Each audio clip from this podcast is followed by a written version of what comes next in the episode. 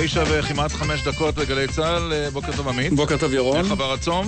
לא רע. בסדר? למי שתוהה איך אנחנו עושים תוכנית ביום ראשון. באיזה יום ראשון? ביום ראשון. ומרגיש כמו יום ראשון, מה לעשות? אתמול היה חג. כן, נכון. איך עושים? מה עושים? מה, יש ברירה? שלל כותרות היום בתוכניתנו.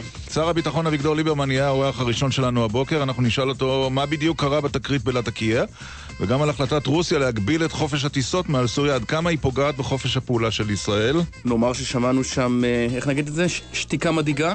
הוא לא מתחייב שחופש הפעולה יישמר.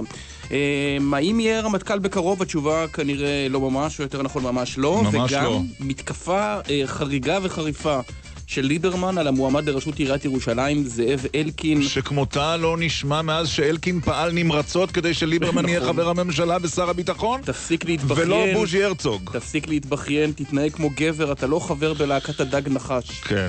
אומר ליברמן על אלקין. בשיחה שהוקלטה לפני דקות לא רבות. ותשודר בו דקות לא רבות. בדיוק. שני חברי כנסת יהיו כאן איתנו הבוקר. אורלי לוי אבוקסיס על החלטת שר האוצר משה כחלון להתיר משכנתאות בגובה תשעים אחוז. תגיד, אני הייתי קודם. כנראה. וחבר הכנסת איימן עודה על האפשרות שנתניהו הוא שיוביל מהלך להורדת אחוז החסימה. האם הפירוש הוא שהרשימה המשותפת של ערביי ישראל מתפצלת לה בבחירות הבאות? נשאל אותו. מאמר נוקב וכואב כתב נחמיה שטרסלר בארץ ערב החג. הוא כתב שצריך לעצור את הגולדינים. זו הכותרת. הוא יהיה כאן, וגם שמחה גולדין שיתהה למה צריך לעצור אותו. עד לפני שנה לא הייתה מנהלת בית חולים כללי בישראל, עכשיו יש שתיים. האחרונה, מינוי טרי, דוקטור שרית אבישי אילנר, מנהלת בית החולים קפלן ברחובות. אנחנו נדבר איתה על כמה קשה להתקדם בניהול במערכת הבחירות, הבריאות שלנו, לא המערכת הבחירות, מערכת הבריאות. דקל סגל עד אחת עשרה. אה, וואטסאפ, למי שרוצה להגיב, אפס חמש שתיים תשע שתיים אחת אפס אפס שתיים אחת. אפשר לשמור את זה בזיכרון בתור דקל סגל, כי נדמה לי שאחרת אי אפשר לכתוב וואטסאפ. לא שיחות, לא אס-אמסים, אתם יכולים ולא להגיד. להתקשר, כן. אפס חמש שתיים תשע שתיים אחת אפס אפס שתיים אחת. ברבע לעשר שיחה בהפתעה. אין לנו מושג מי יעלה היום. אבל ברבע ל-אחת עשרה יש לנו מושג mm. מגדל אתרוגים באדם מהיישוב. יש כאלה בישראל. לאן, לאן עפים מגדלי האתרוגים כשהסוכה קפואה? אילן ליאור, גל ויצנר, איטייל דינר, מאיה יוניסיאן, צויקה אליהו. אלה הצוות שעובד איתנו הבוקר, לפני סוכות, דקל סגל עד אחת עשרה. טוב, כמו שאמרנו, האורח הראשון שלנו, נדמה לי שאין עיתוי טוב מזה, נכון? האורח אותו. בוקר טוב לשר הביטחון אביגדור ליברמן. בוקר טוב. מה בדיוק קרה בלילה שבין שני לשלישי מעל סוריה? תראה, אנחנו בדרך כלל לא נוהגים לדווח על הפעילות של חיל אוויר. אנחנו עושים הכל על מנת להבטיח את ביטחונם של אזרחי ישראל, וכמו שהעברנו לא פעם, אנחנו נעשה הכל למנוע את בסיסות איראנית, נעשה הכל למנוע עברת נשק מתוחכם מסוריה לחיזבאללה, ובמסגרת הפעילות השגרתית, המדיניות הברורה הזאת, גם במסגרת כל ה הכללים והסכמות עם הרוסים לגבי תיאום ביטחוני, פעלנו כמו שאנחנו פועלים כל הזמן. תמיד, זאת אומרת, לא הייתה כאן התראה פחות אה, אה, משמעותית בזמן אה, לעומת מקרים קודמים. כי הרוסים אומרים, לא היה מספיק, לא מספיק דקה זמן אחת, התראה. אמרו דקה. תראה, אנחנו לא ניכנס פה לכל הפירוד ותחקיר המבצעי. מה שאני אה, יכול להגיד שאני מקבל הגדרה של נשיא רוסיה שאמר שמדובר בטעות טראגית, אבל מי שאחראי לטעות טראגית זה צבא אסד. אבל בכל זאת הייתה כאן תקלה, השאלה אם אתה כשר הביטחון מבין איך התקלה הזו קרתה. שלנו או של הרוסים? צריך להבין שיש שם צבא, הגנה אווירית, אנשים בלתי אחראים ובלתי מקצועיים, שפעלו למעשה כשמטוסי חיל אוויר היו כבר בשטחה האווירי של מדינת ישראל, סתם על מנת, אתה יודע, לצאת מידי חווה, פתחו בירי, אה, לא מסודר, וזה יכול לקרות. כן, השאלה, הנשיא, הנשיא פוטין אמנם נשא נאום מרוכח יחסית, אבל הוא גם אמר שהוא חותם על כל מילה בהודעה שנמסרה קודם לכן. בהודעה שנמסרה קודם לכן, אמרה, הטילה את כל האחריות על מדינת ישראל. וגם אז... אמרה שהיא תישא בתוצאות. תראה, קודם כל, אתה יודע, לא שופטים אדם בצער, ואנחנו גם הבנו את צער חמש עשרה קצינים ונגדים מצבא רוסיה נהרגו בפלט המטוס הזה על ידי הסורים, ושוחחתי עם שר ההגנה הרוסי שהגעו. מטבע הדברים אפשר גם להבין את המצב רוח שלהם לרגע לרגע הוא, וזהו, אנחנו מבחינתנו בהחלט פה פתוחים, אמרנו לרוסים מוכנים להעמיד את כל המידע, כל הנתונים. מפקד חיל האוויר בדרך לרוסיה, mm-hmm. אין לנו פה מה להסתיר, פעלנו כמו שאנחנו פועלים כל הזמן. במקרה הזה כנראה קצת עודף ביטחון עצמי של צבא סוריה, זה הגורם המרכזי. השאלה אם לא גם עודף ביטחון עצמי של צה"ל, שפעל עד כה בחופשיות מעל סוריה. האם השאלות הקשות נשאלו על ידיכם, הדרג המדיני, כדי שתרחיש כזה לא יתרחש? בהחלט, אנחנו פועלים מזה כמה שנים, מאז שהתחילה מלחמת אזרחים בסוריה, מדיניות מאוד ברורה, לא מתערבים בעניינים הפנימיים, לא מתערבים ב... כל המאבקים המתנהלים על אדמת סוריה. יחד עם זה לא נוכל לקבל את המציאות שאיראנים הופכים את סוריה לבסיס קדמי כנגד מדינת ישראל, או בסיס לוגיסטי שממנו מזרימים נשק מתוחכם לחיזבאללה. אנחנו רואים אבל בינתיים שצבא רוסיה כאילו בלי קשר הודיע שהוא סוגר את המרחב האווירי באזור לטקיה בגלל מה שהם הגדירו תרגיל. האם יש חשש שחופש הפעולה כמעט מוחלט של חיל האוויר שלנו הולך להיפגע בגלל ההשלכות של התקרית הזו? קודם כל זה לא בפעם ראשונה, ומדי פעם ה... מדינות נוהגות להתנהל ככה, גם אגב מדינת ישראל כשעושים תרגילים או ניסוי. האם זה מקרי או לא מקרי זה פחות משנה, אנחנו ממשיכים לנהל דיאלוג מאוד פתוח וכנה עם הרוסים.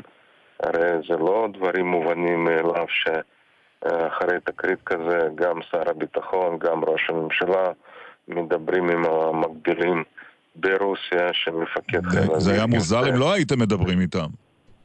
זה לא דברים, זה לא דבר מובן מאליו. וברור פה שמדובר בתקרית טרגית מצערת, אבל כל האחריות על צבא סוריה. השאלה היא להבהיר, חופש הפעולה של צה"ל, אתה אומר לנו שר הביטחון, לא ייפגע בשמי סוריה גם בעקבות התקרית הטרגית הזו. אנחנו נעשה הכל כל מה שדרוש על מנת להגן על ביטחונם של אזרחי ישראל. אבל אתה לא אומר את המשפט חופש הפעולה יישמר.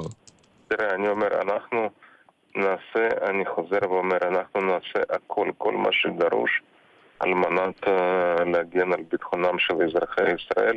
בנקודה הזאת אין לנו שום אופציה אחרת, אין פה... לא, מה תעשה? אם פוטין אומר, אנחנו סוגרים עכשיו את המרחב, זהו, ובמקרה אתה שומע שעומד להיות מועבר נשק לחיזבאללה באזור לטקיה, מה נעשה? אנחנו נעשה כל מה שדרוש לעשות, ותאמינו, לא נקיים את הדיונים האלו על גלי היתר. מעניין. אבל כל מה שצריך לעשות, נעשה ויעשה. אוקיי, טוב, זה לגבי אה, סוריה, נשאר עליהם בעניין פוטין. עקבת בטח אחר הפרסומים מארצות הברית, נכון? באיזה הקשר? בהקשר היועץ לשעבר של פוטין שטועם מדבר על בכיר ישראלי אלום שם שהתערב בבחירות באוקראינה. לבקשתו. תראה, עקבתי הרבה פחות, אני שמעתי את השם, לא פגשתי את האיש מעולם, לא מכיר אותו.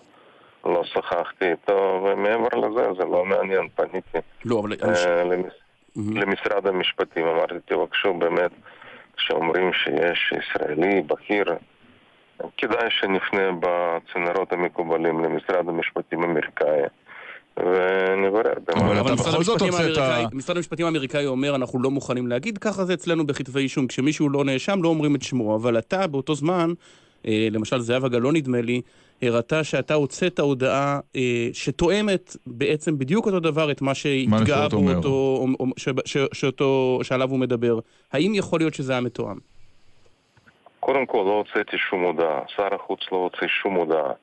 אגב, זווה גלאון בעצמה חתומה על עצומה של חברי כנסת, שישים ואחד ח"כים חתמו על עצומה כנגד אותה מפלגה, מפלגת החירות האוקראינית, ואחד החתימות מעניינות זה של זווה גלאון. אז אולי זווה גלאון היא הבכיר הישראלי. שנייה, שר החוץ לא הוציא שום הודעה, לא לשכת שר החוץ, לא דובר משרד, ולא דובר לשר החוץ. דובר משרד החוץ, המשרד הוצא כן הודעה, כמו שהוצא אגב המון הודעות דומות, גם בנושא מפלגת החירות האוסטרית, היידר, קורט ולהיים, או אפילו חקיקה בפולין לאחרונה. משרד החוץ מגיב באופן אוטומטי על כל ביטוי. אז למה דניה ילון סגנך לשעבר אמר שזו הייתה הודעה בהחלט חריגה? כי יצא רק ברוסית ולא באוקראינית ואנגלית. אני מאוד מציע מי שחושב, מי שרוצה לבחון את אמינות של הסגני לשעבר, שנפנה לפסק דין של שלושת השופטים שכתבו במפורש, במפורש מה הם חושבים על האמינות וכנות של דניה ילון, גם אם היה מצא לכם במתנה, לכם במתנה אוטו יד רביעי, לא הייתי ממליץ לכם לקבל את זה. המלצתך תשמע. תגיד, אבל יש תמונות שרצות ברשת בימים האחרונים, אפרופו זה, אולי תעזור לנו לפזר את הערפל, רואים שם את פוטין יורד מהמטוס, ואז קורא לך כזה בתנועת יד, אתם נכנסים לאוטו שלו בניגוד לכללי הפרוטוקול, מה, מה היה שם?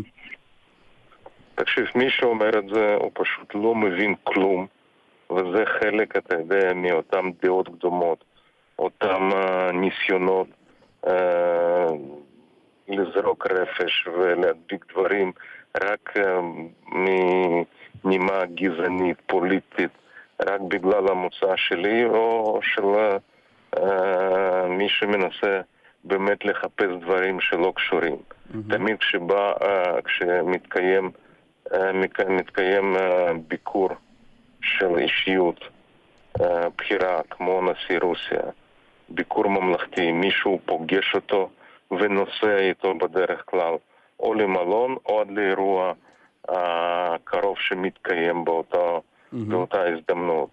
פגשתי אותו בשדה תעופה, אה, נסעתי איתו עד לנתניה איפה התקיים טקס ממלכתי, האנדרטה, כן. כן. כן, אנדרטה, טולו. אבל הרדים לחדר את הנקודה, שר הביטחון, אתה אומר, הבכיר הישראלי שעליו דיבר מנפורט, זה לא אני. זה לא אני, והשמות נגדים בגלל שאני עולה מרוסיה, והן נגועות בגזענות. אם זה היה צבר, לא היו מאשימים אותו כך. חד וחלק, מדובר פה בכל ההצטברות של כל הדעות קדומות. גזענות, חשבתי שזה דברים שכבר עברנו, עברו מן העולם, שכבר מספיק עם כל ה...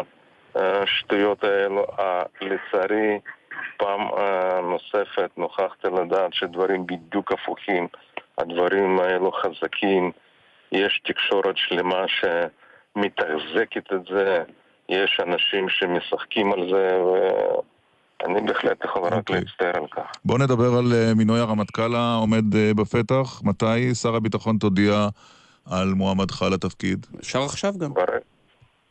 ברגע שתהיה אותה ועדה, אין שום צורך להקדים, אין צורך, אתה יודע, לרתום עגלה לפני סוסים. מי יודע מתי היא תהיה?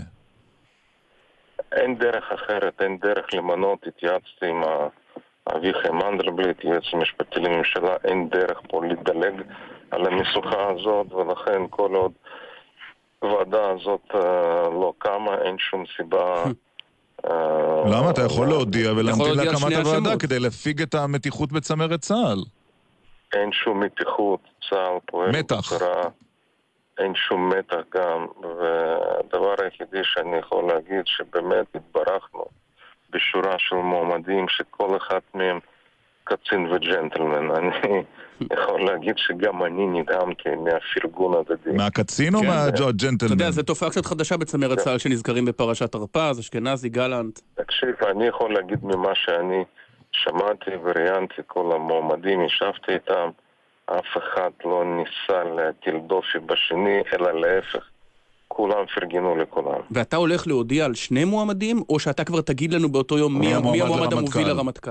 אני מציע שנשאיר את זה רעיון הבא, אחרת לא תזמינו אותי, על מה נדבר בפעם הבאה. איך אתה מסביר אבל את העובדה שראש הממשלה כלל לא היה חלק מהתהליך בעבר, הוא התעניין וריין בעצמו מועמדים? תראה, ראש הממשלה חייב להיות, הוא יהיה חלק מתהליך. בסופו של דבר אי אפשר להביא הצעת מחליטים לממשלה בלי לדבר ולתאם עם זה עם ראש הממשלה. הוא כבר יודע מי המועמד שלך?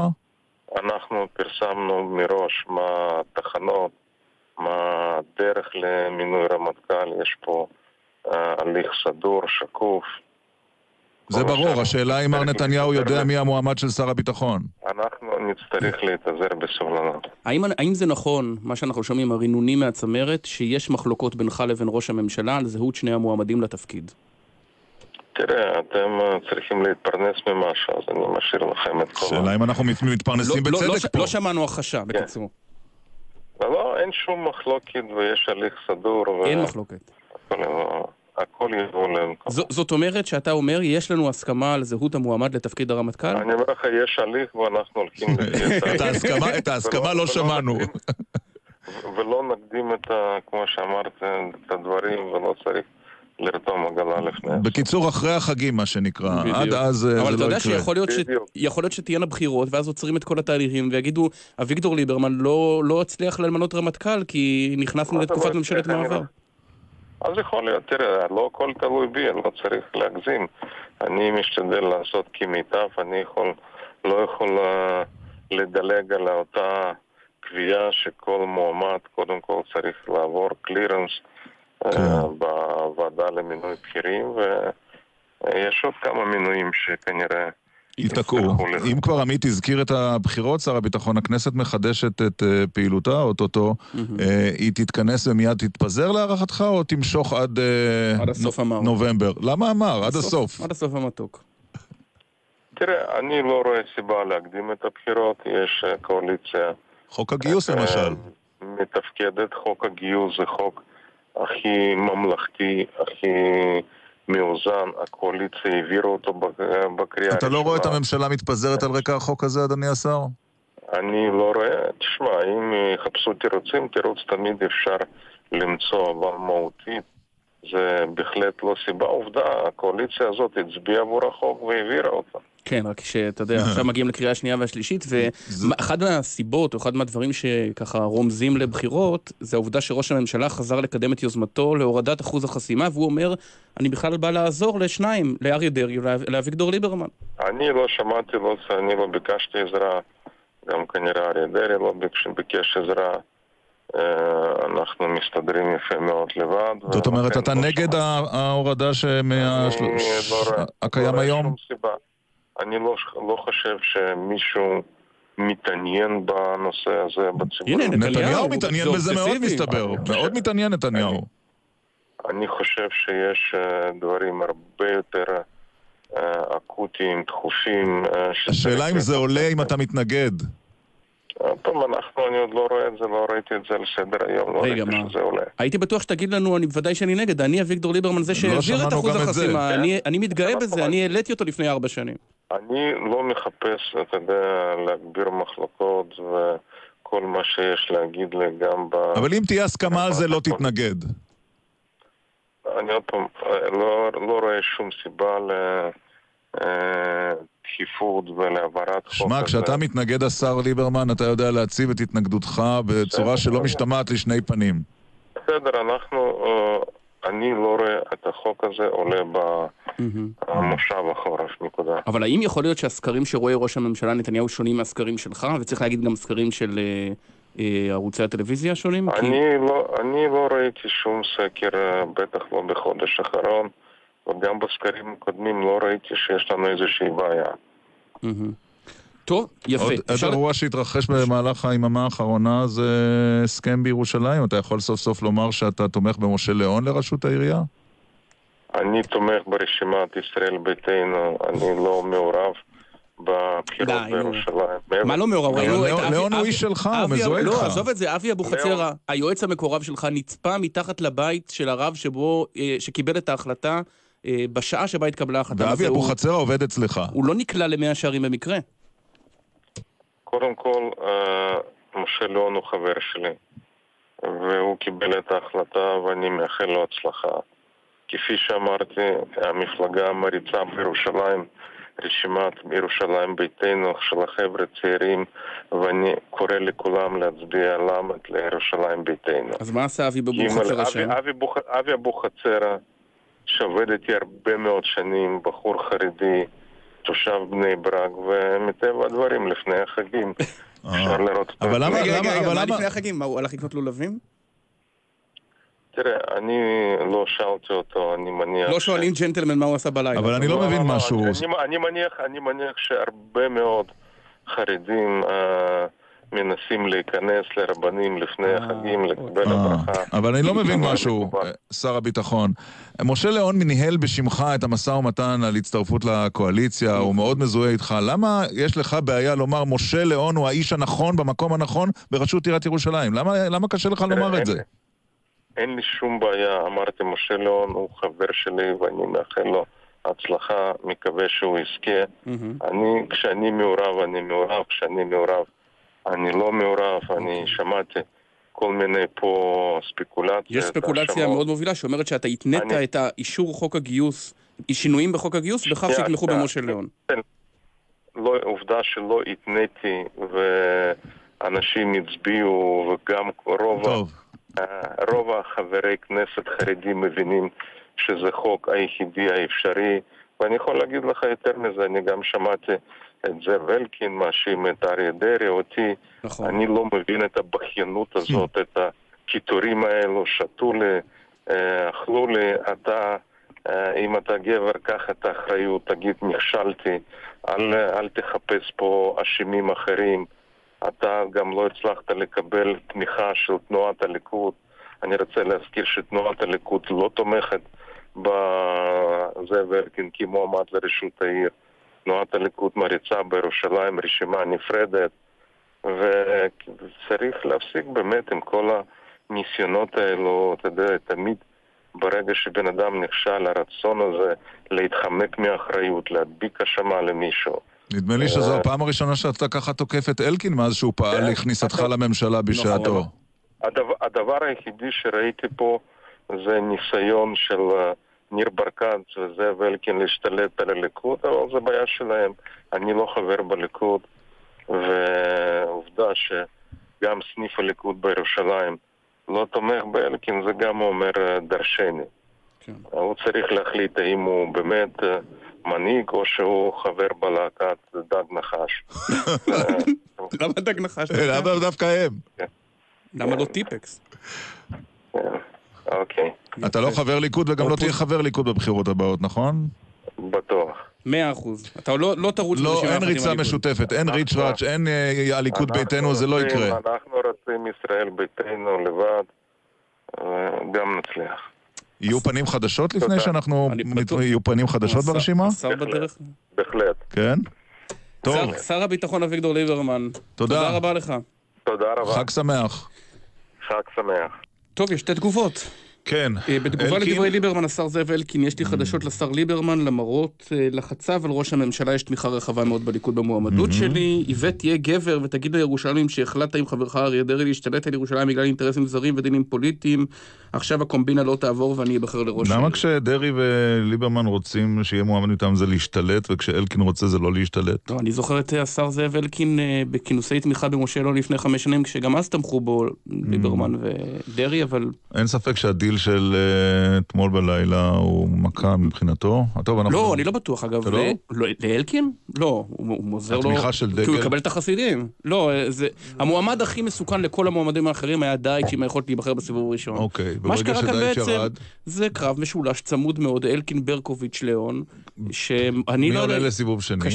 לאלקין יש הכי הרבה סיכויים, אבל יש שני כרטיסים, ואתה יודע, אנחנו פה על קרקע מאוד לא יציבה, אנחנו, יש רק סקר אחד בלתי תלוי שנעשה עד עכשיו, יש עוד חודש, כל מיני מועמדים קטנים, חגים. טוב, יש איזה תגובות מעניינות לראיון עם שר הביטחון, אביגדור ליברמן? כן, קודם כל, אז נגיד שזהבה גלאון ביקשה למסור שכשהיא פרסמה הודעה, זה היה נגד שתי המפלגות, לא... לא רק נגד המועמדת שעליה התייחס משרד החוץ.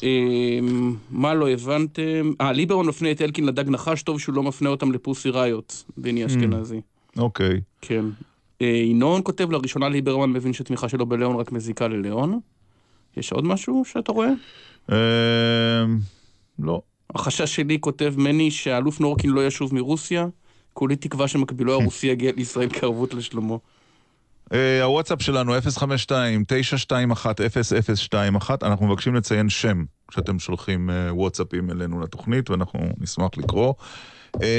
חסויות תשדירים עכשיו מעוננו, ומיד אחר כך חברת הכנסת אורלי לוי אבוקסיס נשאל אותה אם היא רוצה לברך את שר האוצר משה כחלון.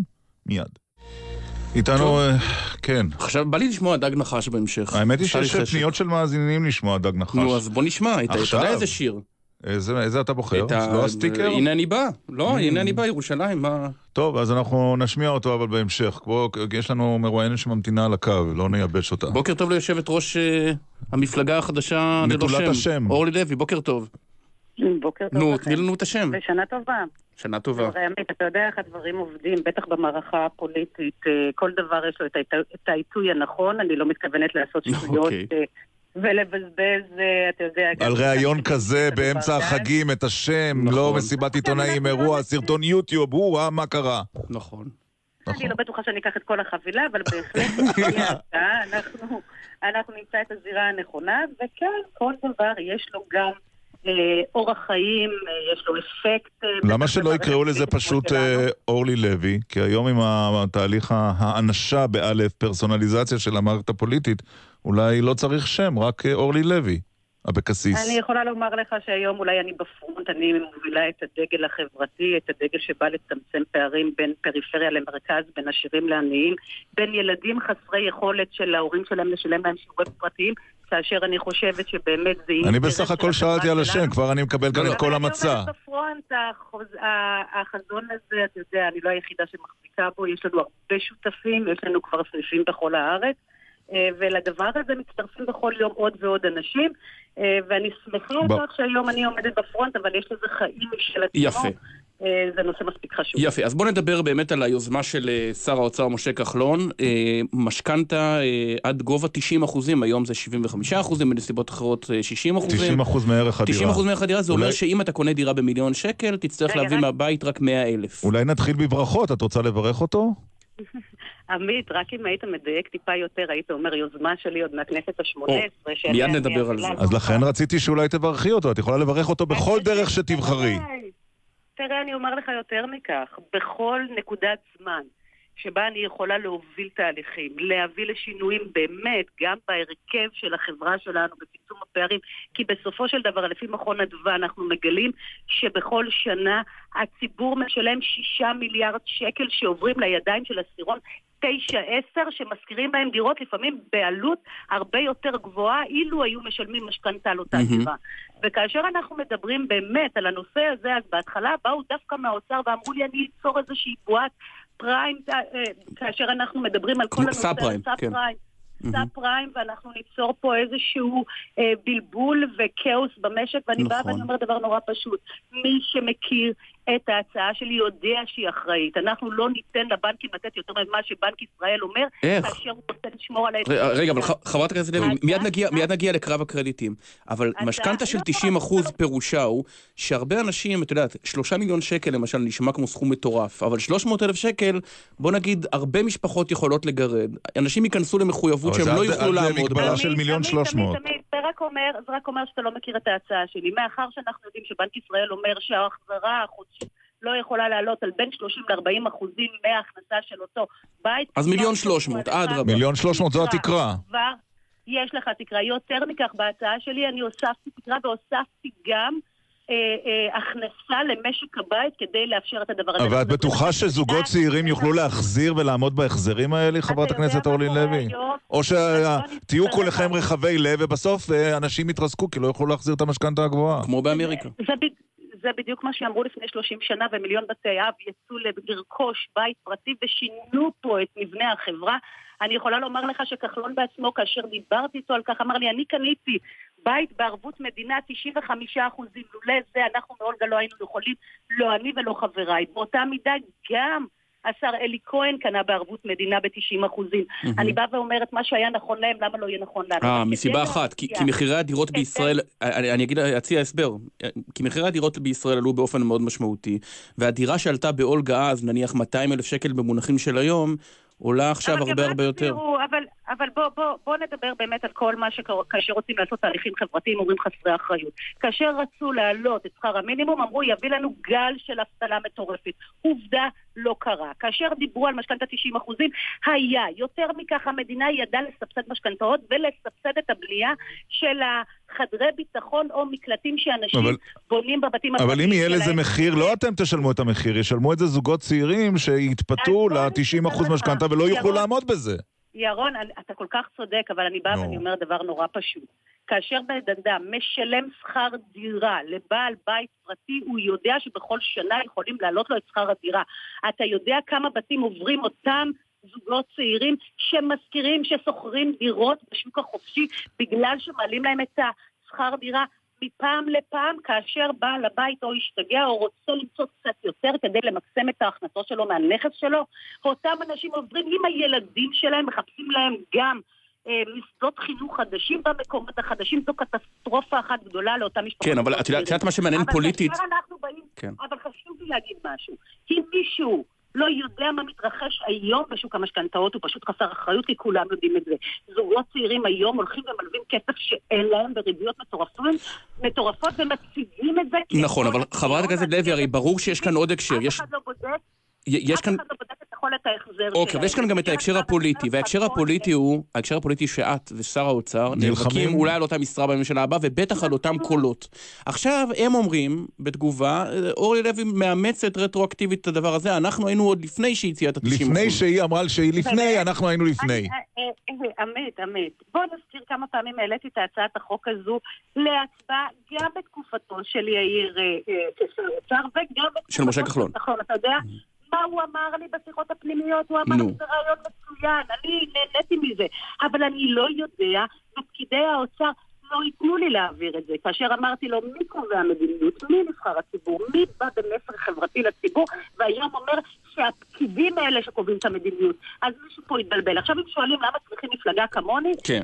זו אחת הסיבות. כי כאשר מפלגה כמוני מגיעה ובלביעה, באמת נושאים שהם לא פופוליסטים, כי אני הצעתי את ההצעה הזו כשהייתי חברת כנסת מהשורה, חברת כנסת בתוך מפלגה, ואני מעבירה את זה ומשתדלת לדבר גם בכל הנושאים העובדתיים, ודרך אגב תשובות לכל השאלות. הסיפור הוא פה סיפור פוליטי, שכחלון מרגיש שכל התוכניות שהוא הצעו בפקידי האוצר להורדת מחירי הדיור במדינת ישראל כשלו, אז הוא הולך לתוכנית של אורלי לוי. אבל לבוא ולהגיד לך שהתוכניות שלא כשלו בגלל אה, אה, אה, צפי לא נכון של פקידי האוצר ושל mm-hmm. כל אנשים שעובדים בתחום, זה אה, המציאות מראה. מבחן המציאות מראה ש... ככה הוא גם לא עומד במילה שלו. כן, אבל חברת הכנסת, חברת הכנסת לוי, את לא מרגישה שמפ... רגע, תן לי לסיים את הנקודה ואני אתן לך גם להשלים. ב-אלפיים ושש עשרה כחלון אמר, אם אני לא אצליח להוריד את מחירי הדירות, אני לא אתמודד פעם נוספת.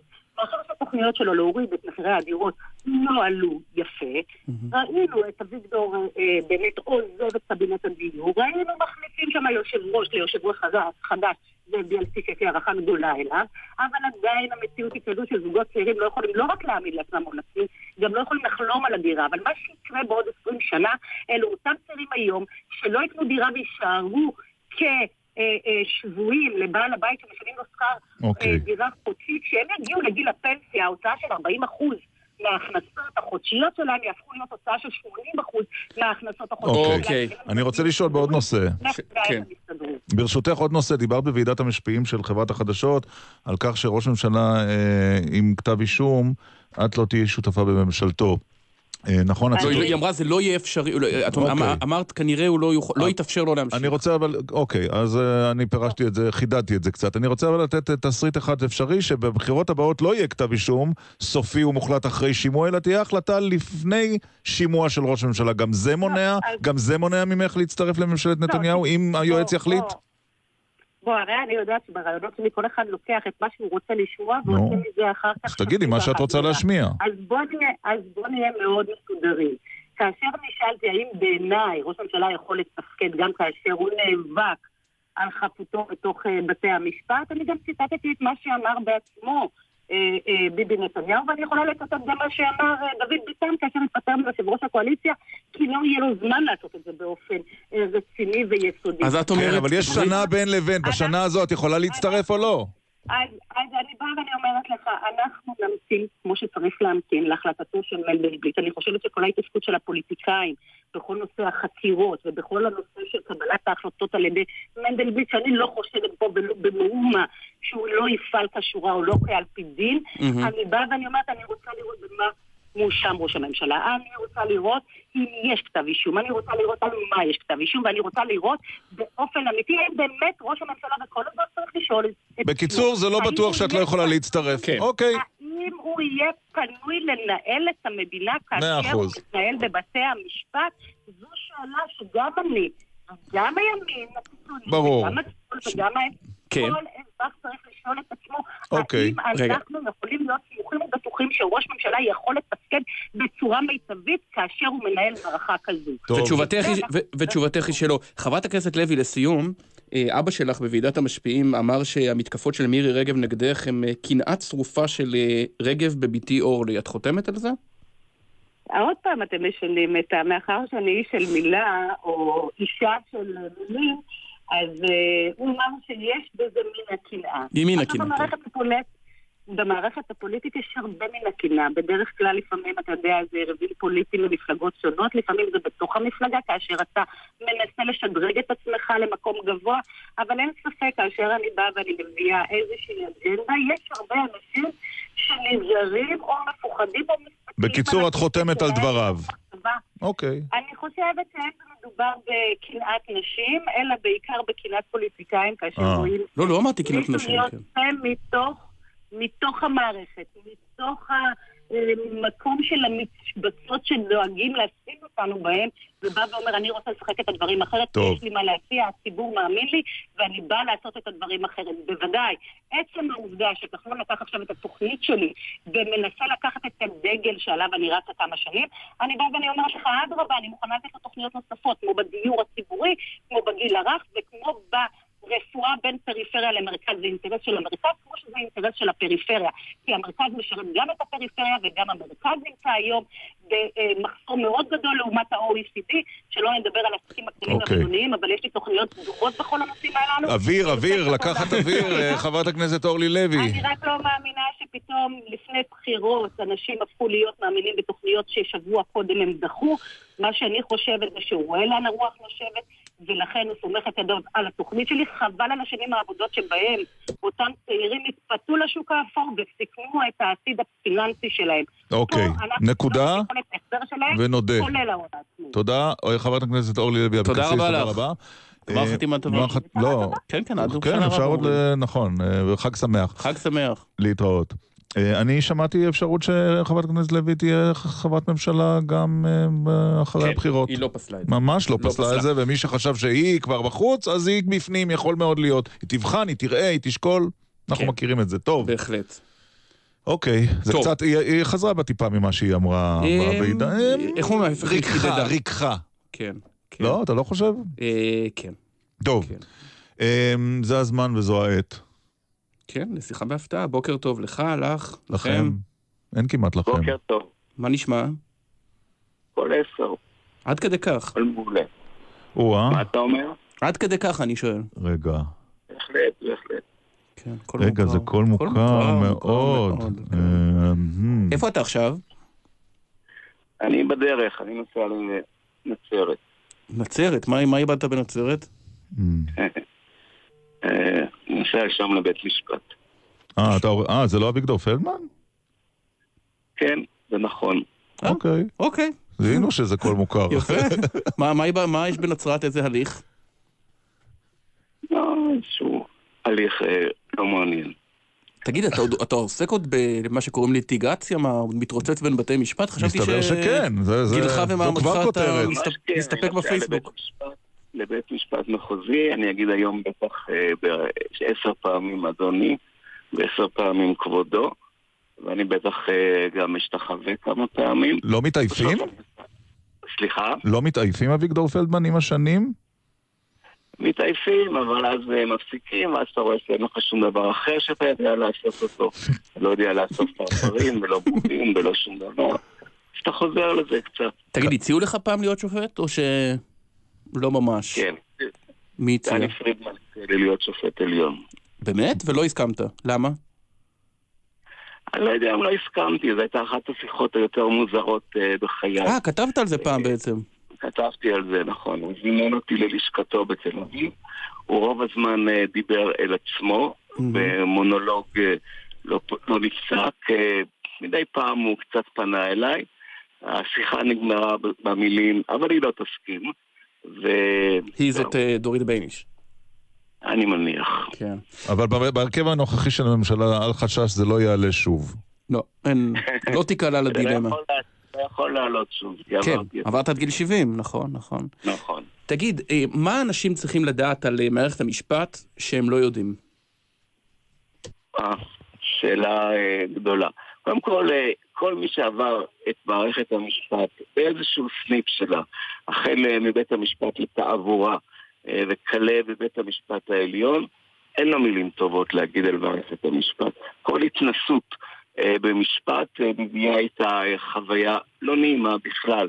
אני נוהג אה, לשאול אנשים, היית פעם בבית משפט? אה, רובנו היינו בעניין כזה או אחר, לאו דווקא בפשעים חמורים. וכולם התרשמו שזו מערכת עמוסה, לא קשובה, חסרת סבלנות, עצבנית ביותר, וכמה שראוי יותר להימנע ממנה. אז זה פחות בצער, כולם יודעים. וזה נכון, וזה נכון מבית המשפט לתעבורה ועד בית המשפט העליון, כל הדרך? פחות או יותר, כן. המערכת עמוסה מאוד, רגוזה מאוד, רוצה להעביר עניינים שאנשים יגמרו בעצמם, גם באזרחי שאני כמעט לא מטפל, וגם בפלילי, הסדרי טיעון הם בעצם עיקר עיסוקה עכשיו של הבערכת. זאת אומרת, בעצם לכו תתפשרו שם קילו בשר או חמש מאות גרם גרעינים. תגיד, מה העתיק הכי מעניין שטיפלת בו? מה העתיק הכי מעניין? קצב? לא, קצב היה תיק פלילי מעניין, לא כדאי לדבר עליו עכשיו. העתיק הכי מעניין, אני חושב שהיה בג"ץ נגד העינויים. שבו קבע בג"ץ, שבו קבע נדמה לי הנשיא ברק שאסור... אסור להפעיל לחץ, איך קוראים? רק לחץ פיזי מתון? זה הנשיא ברק? זה לא היה בתקופת שמגר? שום סמכות, שום סמכות להפעיל איזשהו סוג של לחץ מעבר לחקירה ורבלית. אתה גם היית מראשי המקימים או מי שהקים את ארגון בצלם בשעתו. העובדה שהארגון הזה הפך לכל כך מותקף, לא מגבילה את היכולת שלו לפעול, אתה לא מצר ב-עשרים שנים אחרי שהוא קם, שהוא תפס את המקום שבו הוא תופס בציבוריות הישראלית? אין ספק שבאז שהוא קם בצלם, חלו שינויים קיצוניים בהתייחסות גם של המדינה כמדינה, וגם של האזרחים, לכל ארגון, לא הייתי אומר אפילו רדיקלי, לכל ארגון ביקורתי, וזה הולך מבצלם, אל הקרן החדשה, אל שוברים שתיקה, אל מה שאתה רוצה. אנחנו נמצאים כרגע במציאות הרבה הרבה פחות סובלנית מזו שהייתה כשהקמנו את בצלם. כשהקמנו את בצלם היינו זוכים אפילו לשיתוף פעולה של המדינה, היינו שולחים את הדוחות גם לפרקליט הצבאי, גם ליועץ המשפטי לממשלה, היינו מקבלים תגובות, היינו מקבלים התייחסות. כרגע אנחנו, או בצלם, וכל הארגונים האחרים, שאפשר לקרוא להם, נאמר, ארגונים ביקורתיים, ארגונים של החברה האזרחית, נמצאים מחוץ למתחם. למרות שאת האמירה בלי בג"ץ ובצלם לא אמר בנימין נתניהו. נכון, זה אמר רבין, אבל כרגע אנחנו מוקצים לחלוטין המילים, אני הרבה גם משוטט בפייסבוק. נו, וזה לא מסרס את הארגון בסוף? הרי הארגון רוצה להשפיע. אם הארגון הוא כל כך מוקצה, אז ההשפעה שלו לא קטנה. אתה לא מצר על המקום שבו הוא נמצא? ולא רק ב... אז מה, אז מה, לגמרי להשתחרר מזה? לא. ההנחה היא שמשהו בכל זאת עוזר. הארגון בצלם עדיין מוציא דוחות חצי שנתיים או שלושה חודשיים, הוא עדיין כותב, הוא עדיין מסקר. יש משהו שבצלם עשה שאתה מתחרט עליו? סליחה, לא שמעתי. יש משהו שבצלם עשה במהלך כמעט עשרים שנה, אני חושב שהוא קם ב-שמונים ותשע, נכון? כמעט שלושים שנה. לא, ממש אין דבר שבצלם. שום דבר. שאני מתחרט עליו. בצלם יכול להיות שהוא עשה טעויות, אני לא יודע. אין לי כרגע יכולת לזכור אם יש איזה דוח שהייתה בו איזה טעות או משהו עובדתי לא נכון, אבל בצלם הוציא דוחות שניסינו בכל השנים, שיהיו מדויקים ככל האפשר, והעובדות ידע מוצלבות. למשל, המעורבות של התחקירן של בצלם באותה פרשה שנחשפה על ידי עובדה של הסגרת סוחר קרקעות, תחקירן של בצלם, הסגרת סוחר קרקעות הרשות הפלסטינית, שידועה במשפטי הצדק שלה. העניין הוא שזה לא היה יש בצלם, זה לא נכון שהוא היה בבצלם, שניים. אני לא יודע, אדם ייחודי שפעל מכוח עצמו. עכשיו, נכון שהשטחים כרגע הולכים ונסגרים לגמרי לסיקור, גם לסיקור של טלוויזיה אה, ישראלית, הבעיה לעיתונאים, אז גם בצלם מאוד מאוד מתקשה אה, להשיג מידע אה, מתוך השטחים. Okay. משהו למשל, אה, עכשיו מת עצור פלסטיני. בצלם בימים אחרים היה משיג מידע מהר מאוד, כרגע לא. היום זה יותר קשה. תגיד, אביגדור פלדמן, אתה איש שמאל מובהק, זה לא סוד, ואתה הצגת את משה קצב. האם, אם מתקשר אליך בנימין נתניהו ואומר, תשמע, אביגדור, אני זקוק לעזרך, אתה תסכים להצג אותו? זה באחד הכתבות שבאמת כתבתי, בטור המופלא שלי, בדלתיים פתוחות. העליתי את האפשרות הזו, שהוא אכן מתקשר אליי ומבקש שאני אצג אותו. אנחנו גם מבקש שאני אחליף אותו. אני לא, לא הייתי פוסל על הסף אפשרות כזו, יש מעט מאוד אה, לקוחות אה, שדחיתי, היו כל מיני לקוחות שהייתה לי הרגשה שעושים מניפולציה איתי, בעיקר באמת אה, נגיד מתנחלים ואחרים, שאמרו או בואו נשים את, נשים את אביגדור פלדמן כבא כוחנו. אבל לא היית דוחה את נתניהו, לא... זה מעניין. כשאני לא חש שזה מניפולציה ואכן mm. יש פנייה ישרה והגונה אה, לאורך דין, אין לי בעיה. יש, אתה יכול לספר על אחד הנושאים שאותם דחית, חוץ מאשר מה שתיארת אתה של מתנחלים, שאמרת, את זה אני לא לוקח, כי אני לא מרגיש שאני רוצה לייצג את הקייס הזה, את הנאשם הזה? אני לא יכול, אסור לי, נדמה לי גם להזכיר שמות, אבל היו היום מקרים של מתנחל שירה בלי שום סיבה בפלסטיני, מקרים אחרים שלא לקחתי. היה גם מקרה אחד יותר מפורסם, שלא לקחתי שהיה קשור לרצח יגאל, לרצח יצחק רבין. אה? התנתק? לא? אה. בדרך לנצרת יש בקליטה. או, עכשיו שומעים, כן. שלא לקחת. טוב. אביגדור פלדמן, בהצלחה בנצרת, בית המשפט המחוזי, נכון? הנה, הוא כבר לפנינו. תודה רבה. תודה רבה לשלכם. אביגדור פלדמן, שיחה בהפתעה. זה הדג נחש. כן, הנה אני בא. בשעה הבאה, נחמיה שטרסלר, שמחה גולדין, משה לאון. ועוד עניינים. שיר מעולה. דקל סגל ודניה ילון. תודה לשר ליברמן על ההמלצה. חוזרים אחרי עשרה. ירושלים שברתי צולך במדרחוב מרגיש כמו קיבוץ גלויות אלף תרבויות וכל אחד יש שעה ערבים בסדר חרדים בחדר וכולם פה קולטים את אלוהים אחרי את ירושלים דרכה מהר יום ליום תל אביב נקתיים חיירו לדור התקרבו לבוא לשמיים או משעמם אין ים מה עכשיו אותה לזיבה שלוש שנים לקח לי לקבל את ההחלטה עוד את החפצים לתוך המסעדה מהכפר לעיר בכיוון הירי תל אביב אני מגיע באתי להזיע היחידה אני נשמע אל אביב אני מגיע באתי להזיע אתה היחידה אני נשמע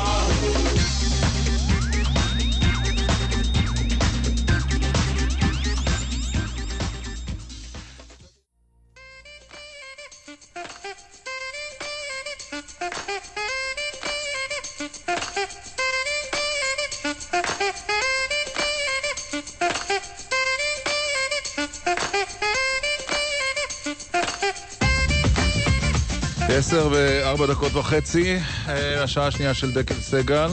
כן. תגובה מכולנו על דבריה של חברת הכנסת אורלי לוי אבוקסיס. אנו מציעים לגברת לוי להצטרף לצד מי שעושה ולא רק מדבר. אכלו לי, שתו לי, זו לא תוכנית עבודה. כן, ורק נציין שלפני שבועיים בקליפ שהכנו כאן על השר גלעד ארדן, אז אחד הקטעים היה מתוך התוכנית של איילה חסון מאה ושלוש אף אם. זהו, אז והוואטסאפ שלנו אפס חמש שתיים, תשע שתיים אחת, אפס אפס שתיים אחת. לתגובות בוואטסאפים בלבד, אנא ציינו שם. אלה החובות שלנו לפתיחת התוכנית השעה הזו. ועכשיו נגיד שלום לפרשן הבכיר של עיתון הארץ, נחמיה שטרסלר. בוקר טוב, ירון ועמית. קראתי במאמר שלך ביום, בערב יום הכיפורים, שב-אלפיים וארבע עשרה היית בהלוויה של, של הדר גולדין. נכון, נכון. אני זוכר היטב את זה. אני, זה הייתה, זה היה שבוע די מטורף של לחצים מכל הכיוונים, האם להחליט שאפשר בכלל לעשות לוויה, האם יש מספיק מה שנקרא ממצאים פתולוגיים כדי אה, להביא אותו לקבורה מסוימת. למה החלטת ו... ללכת? ו... ואני מסביר, וכמובן ו... שהקשבתי לכל מילה שאמרו ההורים, ואז הם אמרו גם שהם מקבלים את קביעת הצבא, שתתקיים לוויה, שתהיה מצבה, והם מבקשים מעם ישראל לבוא, והגיעו חמישה עשר אלף איש, לא נחמיה לבד, חמישה עשר אלף איש שבטח רובם הגדול לא הכיר את המשפחה כמוני. גם אני נסעתי לכפר סבא והשתתפתי בלוויה. כאזרח באת או כעיתונאי שכתב על כך אחר כך? באותו רגע, כאזרח שהקשיב למשפחה. לא כתבתי על זה מאז ועד היום. לא כתבתי על זה מאז ועד היום. לא, לא, לא תכננתי לכתוב גם. אני גם חשבתי שבכך נגמרה הפרשה. ראיתי בהם הורים גיבורים שמקבלים את, את פסק הדין של הרב הראשי. ואתה כבר לא רואה בהם הורים גיבורים? כי תראה, הכותרת של המאמר שלך, לא יודע אם אתה נתת אותה. בוא נשאל, אתה נתת... אני תמיד, אני תמיד נותן את הכותרות של המאמרים שלי. לעצור את הגולדינים. הכותרת טעונה מאוד. לבלום אותם, כלומר, להפסיק את המסע שלהם, שלדעתי, ואני מסביר את זה, הוא מחליש אותנו, הוא הופך אותנו לעלני דף ברוח, הוא מחזק את החמאס, כי החמאס אומר לעצמו, אם אפילו על דבר כזה הם לא מסוגלים להבליג ולוחצים ולוחצים, אז איך הם יצאו בכלל... האם לא זכותם של הורים, רגע, נחמיה, האם לא זכותם של הורים לפעול בכל האמצעים העומדים לרשותם, בכל הבמות, בין אם זה באופן ישיר מול ראש ממשלה, שר ביטחון או ראש המטה הכללי, ובין אם דרך אמצעי התקשורת, כדי להביא את הדר זכרו לברכה לקבורה בקבר ישראל? האם זו לא זכותם? אבל שים לב, יש קבר, יש שם ממצאים פתולוגיים שאני לא רוצה להרחיב את הדיבור עליהם, יש קבר, יש איפה לפקות. זכותם, למרות הכל, זכותם לעשות מה שהם עושים, אבל זכותי לבקר את זה, זכותי לבקר את זה. לא, אבל שאלה אולי היית צריך לבקר את מקבלי ההחלטות, כי אתה יודע... כן, מה אתה מצפה? ההורים, כל אחד צריך לעשות מה שהוא צריך לעשות. הורים, אין שום... מה אתה מצפה מהם? בזמנו אהוד אולמרט היה מסע של משפחת שליט להשיב אותו, ואהוד אולמרט לא קיבל את העמדה הזו.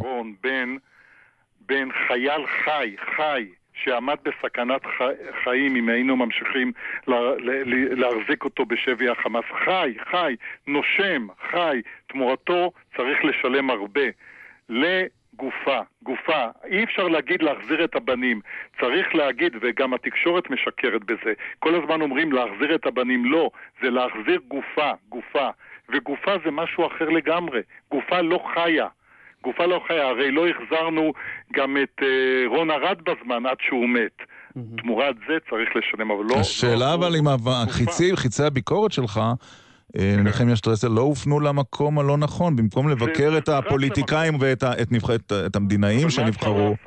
מה אפשר לעשות? ובעיתון הארץ, שידוע באהבתו לראש הממשלה, נכון? בכל זאת, כתבתי שראש הממשלה צודק בנושא הזה. אני לא יכול לבקר כאשר אני חושב שהוא צודק. הוא צודק. אז מה אתה מצפה שמשפחת גולדין תפסיק לדבר? תפסיק לרצות להשיב את הגופה לקבר ישראל? מה אתה מצפה?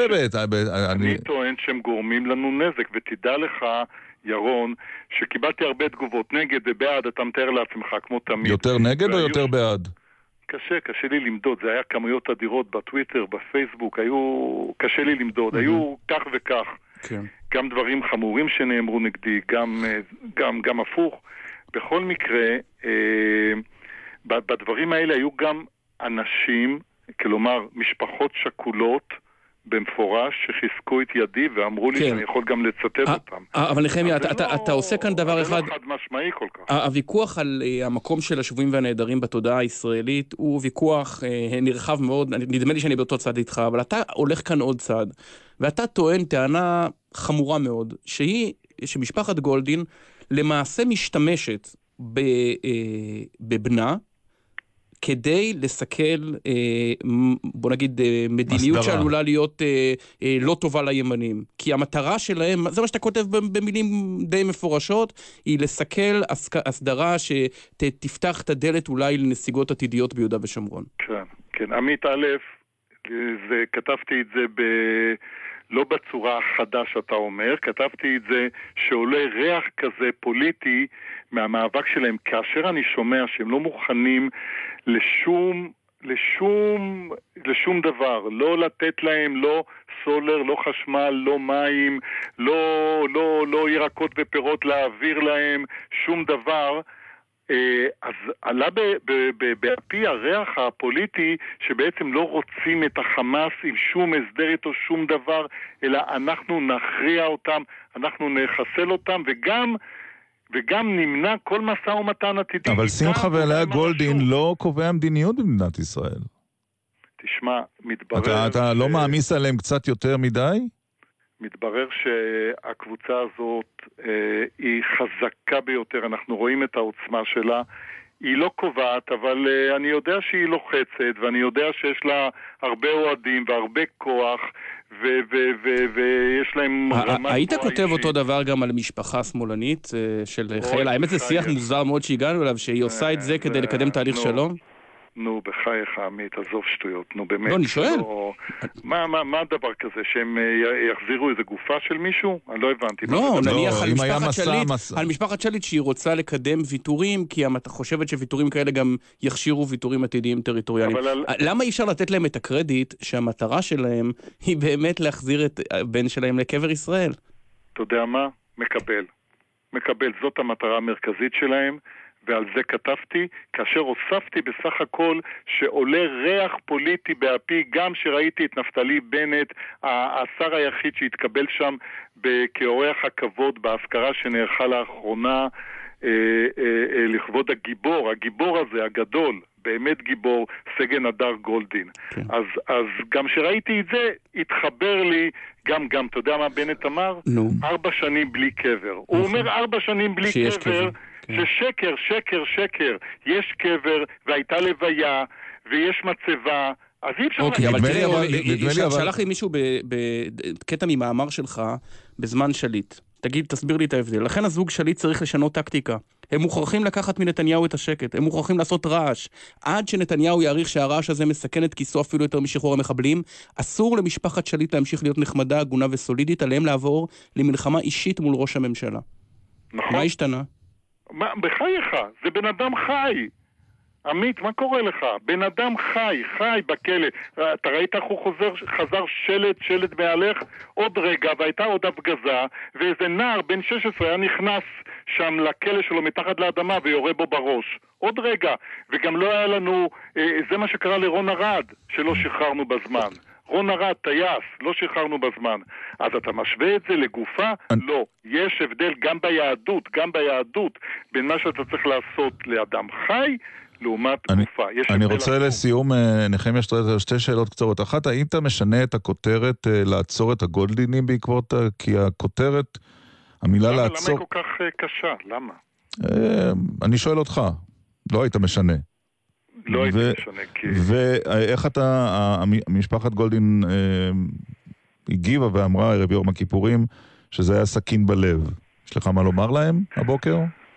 תשמע, אני, אני שמעתי, אני שומע מאז ערב יום הכיפורים, אני שומע את כל הרעיונות משתדל של שמחה גולדין, אני שומע את הדברים הקשים מאוד והאכזריים שהוא אומר עליי, שהם לא נכונים, אני יודע, הוא גם יגיד את זה עוד מעט בגלי צהל, אבל אני רוצה להגיד שאת הבן שלו, סגן הדר גולדין הגיבור, הערכתי, הערצתי את הסיפור שלו, את האיכות okay. שלו, ולכן נסעתי לכפר סבא ללוויה, ואתם מתארים לעצמכם שאני לא נוסע לכל לוויה, הרי זה ברור שאני לא עושה את זה. נחמיה שטרסלר, הארץ, תודה רבה לך. תודה. שלום לשמחה גולדין. שלום, בוקר טוב. למה סכין בלב? למה סכין בלב? כן. תראה, עבור משפחות שכולות, אני חושב גם לא דתיות וגם דתיות, יום כיפורים זה יום אולי הכי קשה בשנה. וכשעיתון הארץ, הכתב נחמיה שטרסלר והעורך שוקן בוחרים לייצר מאמר כזה של שטנה והסתה נגדנו ביום הזה, זה סכין בלב, זה מה שאני מרגיש. למה, למה בעיניך זו שטנה והסתה, שמחה גולדין? כי א', זה הסתה, אתה ניסית לשכנע אותו לש, לשנות את השם של הכותר, הכותרת. מה זה לעצור את הגולדינים? איך הוא רוצה לעצור אותי? מה זה השפה הזאת? איך הוא רוצה לעצור אותי? מה, הוא רוצה להכניס אותי לאיזה מחנה? הוא רוצה לגבור אותנו? מי זה שטרסלר בכלל שיכול להגיד לעצור את הגולדינים? מה זה השימוש הזה במילה לעצור? בערב יום הכיפורים. ואם הוא היה כותב אבל... לא לקבל את עמדת הגולדינים, זה היה מקל עליך? זה היה מקל עליו. אני חושב זה היה מקל על העיתון. כי תראה, הכתבה היא כתבה שאין בה שום משפט אחד שהוא משפט נכון. כולל הדברים שהוא אמר עכשיו. שקרים מוחלטים. כן, אז הכתבה עצמה היא ביזיון ל- ל- להתנהלות של העיתון בערב יום הכיפורים. שמחה גולדין, אני... כן, סליחה, תמשיך. כי תראה, הוויכוח פה הוא בעצם באיזה מדינה אנחנו רוצים לחיות. האם אנחנו רוצים לחיות במדינה של הגולדינים או במדינה של השטרסלרים? אנחנו נבקים על ערכי צה"ל, והסיפור של ערכי צה"ל הוא שלא משאירים חיילים מאחור, חיים, פצועים או מתים. מי שלא מביא חיילים, חיילים, חללים, לא יביא גם חיילים חיים. זה בדיוק מה שקורה.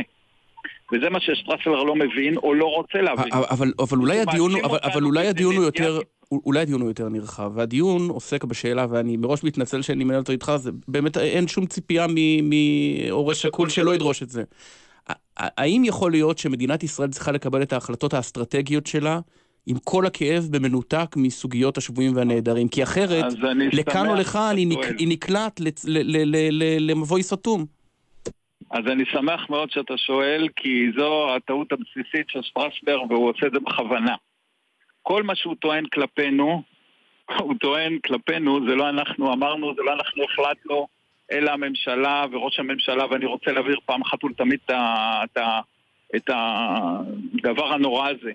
אנחנו הסכמנו לוויה כדי לא לתת ניצחון לחמאס. כי המדינה התחייבה להביא את הדר לקבר ישראל. שר הביטחון, הרב הצבאי הראשי, ראשת אכ"א, ראש הממשלה, אמר לנו שכל נושא של שיקום או שדרוג של עזה, כל הסכם שיהיה על עזה, תנאי מוקדם יהיה החזרת החיילים. כשדיברנו איתו אז לא היו אזרחים בכלל בעזה. ותראו מה קורה מאז. אנחנו הלכנו שנה עם ראש הממשלה הזה, ולכן אנחנו לא שמעתם עלינו בהתחלה. אבל מה עשה ראש הממשלה הזה? מה זה בממשלתו? עשה הסכם עם טורקיה ולא הביא את החיילים. משדרגים את עזה כל הזמן ולא מביאים את החיילים. אנחנו אומרים, הומניטרי, לעומת הומניטרי, אנחנו לא רוצים להריב את עזה כמו... לא, אבל שמחה גולדין, אתה... לא, אבל תסתכל מה אתה אומר. אתה אומר, אנחנו לא מערבים את עזה. הומניטרי תמורת הומניטרי, אבל המשמעות היא כזאת. יושב לו ראש הממשלה או שר הביטחון. ואומר, יש לי פה שני מיליון תושבים בעזה, יש לי פה הרבה אנשים בדרום, וגם אם הגעתי לכל ההסכמות בנושא ההוא, אני לא אוכל להגיע להסדרה, בגלל הדרישה הציבורית בעד משפחת גולדין. ממש לא, אין פה דרישה ציבורית, זה דברים שראש הממשלה קבע, ולא להכניס או כן להכניס לעזה, זה הקבינט קבע. אולי הוא טעה. אני לא חושב שהוא טעה, אני חושב שהוא אז הוא צדק, ועכשיו הוא טועה. כי העוצמה של, שלנו, וזה לא עניין של משפחת גולדין, תכניסו את זה טוב טוב לראש, זה לא עניין פרטי, זה עניין לאומי. כפי שאנחנו הסכמנו ללוויה, שזה היה עניין לאומי, ככה כל ההתנהלות שלנו מאז ועד היום זה עניין לאומי. אבל השאלה, פה, השאלה אם מותר... השאלה אם, שמחה גולדין, מותר לבקר את העמדה שלך... בוודאי. או שכל ביקורת, או שכל ביקורת תתפרש כסכין בלב, לא בגב. לא, ירון, ירון, ירון. מותר לבקר וכולם מבקרים, ולכן לא התייחסנו לזה עד עכשיו. המאמר הזה הוא כולו מבוסס על שקרים. לכן אנחנו מתרעמים. Mm-hmm. ואני חושב שהוא עשה את זה בכוונה, ולכן מה שאני מרגיש כאף שקול, ומהטוויטרים שקראתי עכשיו, זה מאמר שהוא נועד לתקוע לנו סכין בלב ולסובב. הפסקה המטופשת הזאת על הקיצוניות הפוליטית שלנו, זה טמטום מהלך. אנחנו, יש לנו שדולה בכנסת שמי שעומד בראשה זה אמיר פרץ ושולי מועלם. העניין שלנו הוא חוצה את כל המפלגות. זה מה שמטריד את האיש הזה, שאנחנו לא בימין. בנט הגיע להזכרה ו- ולא דיבר בהזכרה, הוא דיבר אחרי ההזכרה. והיה שם אמיר פרץ שדיבר לפני שנה, והיה שם אסא כשר שדיבר לפני שנתיים, ותקרא את הטוויטרים של שמולי, שהוא בטח לא ימני קיצוני.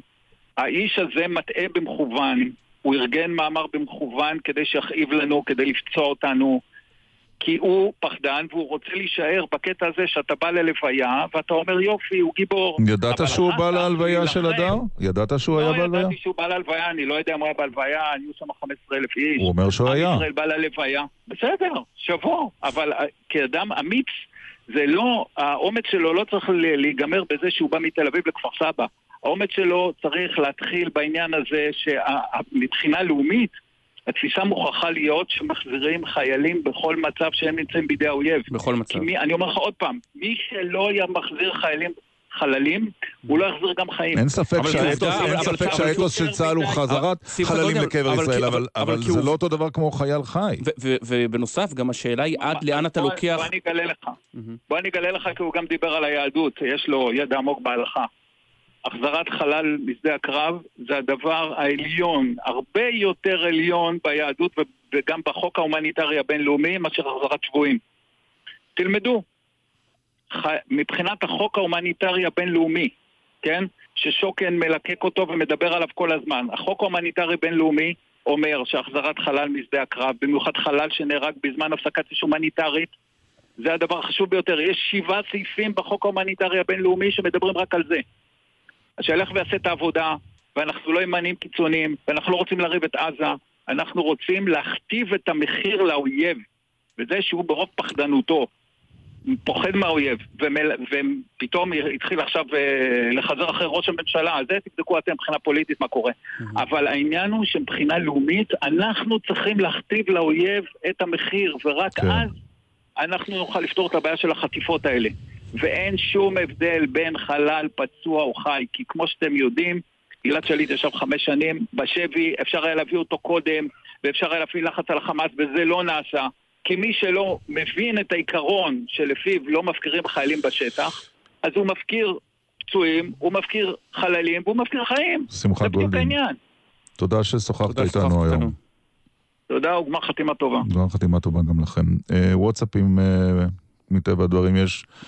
כמה וכמה תגובות, הנה כותב חיים, עם כל ההבנה לאבל ולכאב של משפחת גולדין, ועם כל ההתנגדות לאופן שבו התבטא שטרסלר, לא ניתן להשוות בין גופת חלל צהל לבין שבוי חי. שי שואל, תשאלו את שטרסלר מה היה עושה עם חס וחלילה, הוא היה במקום משפחת גולדין, וחלקי גופת בנו עדיין היו אצל חמאס. ואיתי כותב, איש שמאל בין למשפחה שכולה, נמצא לצד משפחת גולדין במאבק הצודק והלא פוליטי, הם לא נגד עזרה לתושבי עזה, הם טוענים בצדק הומניטרי, תמורת הומניטרי, כותב איתי בוואטסאפ שלנו, אפס חמש שתיים תשע שתיים אחת אפס אפס שתיים אחת. ואתה יודע מה הלקח, אותה ועדה, ועדת שמגר, שהמסקנות שלה עד היום משום מה לא הגיעו לחקיקה, כנראה מחכים לחטיפה הבאה, הגיע הזמן לעשות סדר בנושא הזה, אותם, לא? כי הנושא הזה הוא, לא, כי לא, מעולם לא נחקק. Mm. הגיע הזמן לעשות סדר בנושא הופך הקרביים הזה, כי הוא המשיך להפוך קרביים. השאלה אם זה משהו שבכלל אפשר לחוקק אותו.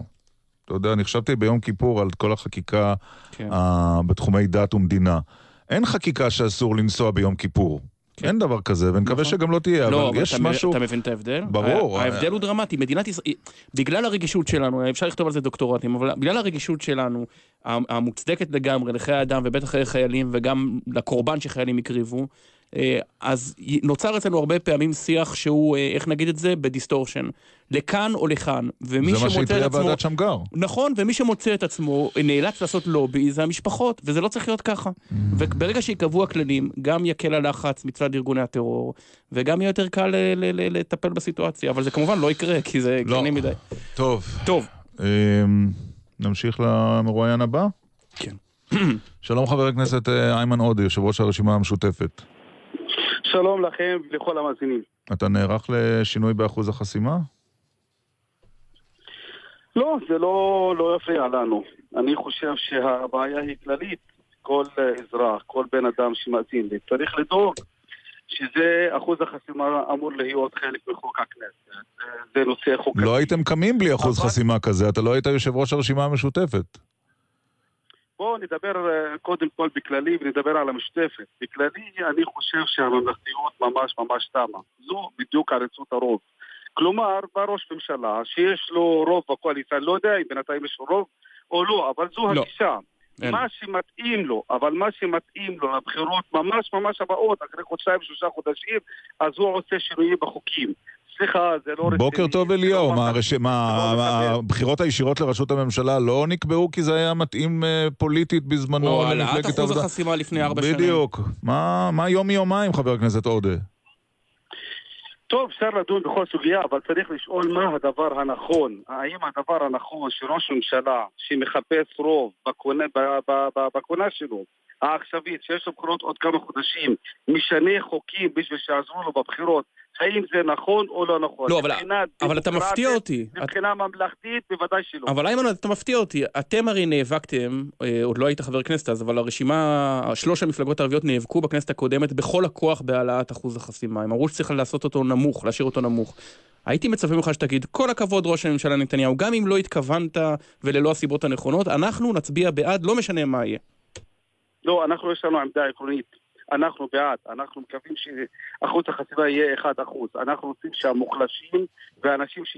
שנמצאים בשוליים, שיהיה להם קול בכנסת. לכן מבחינה עקרונית, אנחנו תמיד מצביעים כמה שיותר שיהיה אחוז החסימה פחות. כמה שפחות הוא יותר טוב, הוא יותר מייצג את כלל האוכלוסייה. לכן יש לנו עמדה עקרונית. אני לא מדבר על עצמנו. כלומר, אם זה מגיע לחקיקה, שלושה עשר חברי הרשימה המשותפת מצביעים בעד הקטנת אחוז החסימה. אני מניח שזה, שזה הכיוון. אוקיי. כבר נתניהו יכול לסמן את חמבי קטן. כן. כן, אוקיי. אנחנו הולכים על העמדה העקרונית, אבל זה לא ישפיע על הרשימה המשותפת. אם לפני ארבע שנים היה נכון להקים את הרשימה הזו, עכשיו, גם בצל חוק הלאום, אנחנו מרגישים כמיעוט נרדף. אנחנו חייבים להתאחד, לחזק... זאת אומרת שגם אם אחוז החסימה ירד, הרשימה המשותפת רצה כרשימה אחת. חד וחלק, אנחנו נרוץ ברשימה משותפת, זה צו השעה מבחינתנו, במיוחד בצל חוק הלאום. יחד עם זאת, אנחנו צריכים לדעת איך לבנות קשרים עם כוחות דמוקרטיים יהודיים. ואת, ואתה תמשיך לעמוד בראשה? אני מתמודד. מי מולך? אני חושב שזה יהיה הכיוון. מי... אני, לא, לא, בינתיים אין, כי אני, אני צריך להתמודד בתוך חדש, המסגרת הפוליטית שלי, כן. ואני מניח שלא יהיו שינויים בכל... אבל זה יהיה משעמם בלי התמודדות, מה נעשה? לא, אני מניח שתהיה התמודדות דמוקרטית. דרך אגב, זה להבדל מ-תשעים אחוז מהמפלגות בכנסת. זה לא לפיד, זה לא כחלון, זה לא ש"ס, זה לא החרדים. אנחנו רשימה, כל המפלגות שבתוכה יש להם מועצה, אלפי אנשים בוחרים בצורה דמוקרטית. אנחנו דמוקרטים. אוקיי, טוב. שאלה אחרונה אפשר? נו. לא קשורה בכלל. אם אתה כבר איתנו על הקו. אם אתה כבר איתנו. תגיד, איך נראה יום כיפור בישראל מבעד לעיניים של אזרח ערבי? תשמע, זה יום בשנה, וצריך לכבד. כמו שצריך לכבד את כל המואזן, מה שנקרא בעברית המואזן, המואזן, אל-מואזן, צריך לכבד, זה מקום שיש בו יותר מלאום אחת, יותר מתרבות אחת, יותר מדת אחת, ואני חושב יש הרבה יופי. דווקא ברף תרבותיות, צריך לשמר את זה. לא, אני התכוונתי לשאול שאלה אחרת. אתה, אם אתה צריך, ביום כיפור, אתה נוסע באוטו או לא? לזה עמי תתכוון, אני הבנתי. אני הלכתי עם הילדים שלי על אופניים, והיינו ערבים ויהודים בחיפה על אופניים, קיבלנו את היום הזה, זה יום אחד מ-שלוש מאות שישים וחמש, צריך לכבד, כמו שצריך לכבד, כל מיני ארגומנטים דתיים, גם של מוסלמים וגם של נוצרים, אנחנו חיים במקום רב תרבותי וצריך לחבק. הכי חשוב כסדה, איימן עודה, לא לשכוח. כן, כן, כן, הילדים שלי היו עם כסדה. כל הכבוד. למרות שהתקנות בעניין הזה בוטלו, וזה אין חובה בתקנות. איימן עודה, יושב ראש הרשימה הערבית המשותפת. תודה רבה לך. תודה רבה לכם. עוד שתי תגובות. המון תגובות על גולדין. עוד שתי תגובות. רועי כותב, ההיגיון והמוסר נמצאים בפירוש בצד של משפחת גולדין, ויפעת כותבת, משפחת גולדין שמה על השולחן את חולשתה של ישראל מול החמאס, ואת עצימת העיניים מול הפגיעה המתמשכת במדינה, באזרחיה, בכל התחומים, כותבת יפעת. אפס חמש שתיים תשע שתיים אחת אפס אפס שתיים אחת זמרים, ואז זה המועמד שחזר מן הכפור, משה לאון, מה זה חזר בענק? פתאום נהיה מועמד... תכף הוא יעלה את ירושלים על ראש שמחתו, כולל הסיסמה, ואני מניח, הוא לא נמלט מזה. בהחלט. תשדירים. בוקר טוב למשה לאון. בוקר טוב. בוקר שמח. כל הליז. מאז מה שהמצרים והסורים עשו לא הייתה כזאת הפתעה ביום כיפור. אוה, טוב, אני נגד ההשוואה הזאת. לא, ממש לא במקום. אמנם קשה לך, אבל זה אל תצא. איי, כבר התחלנו להתבחין. איך רקמת את הדיל הזה? אם אתה רקמת אותו. ברור. בוא נתחיל ככה, אין פה דיל, זה לא דיל, זה תמיכה. זה תמיכה של... תמיכה וולונטרית בלי שהם מקבלים שום דבר, אתה מתכוון, אוקיי. זה תמיכה של שתי סיעות גדולות מאוד, גם במועצת העיר וגם מבחינת האוכלוסייה בעיר. בוא, בוא לא נתמם. אין מצב שיהיה ראש עיר בירושלים בלי תמיכה של החרדים. ואתה יודע, בסופו של דבר, אני חושב שזה חלק רק מהתמיכה הרחבה שיש לי בציבור. יש לי תמיכה בשכונות, תמיכה פשוט... אתה חייב לעבור פעם אחת איתי כדי להבין את המשמעות של התמיכה. ממש אתה לא יכול ללכת ברחוב, אתה אומר.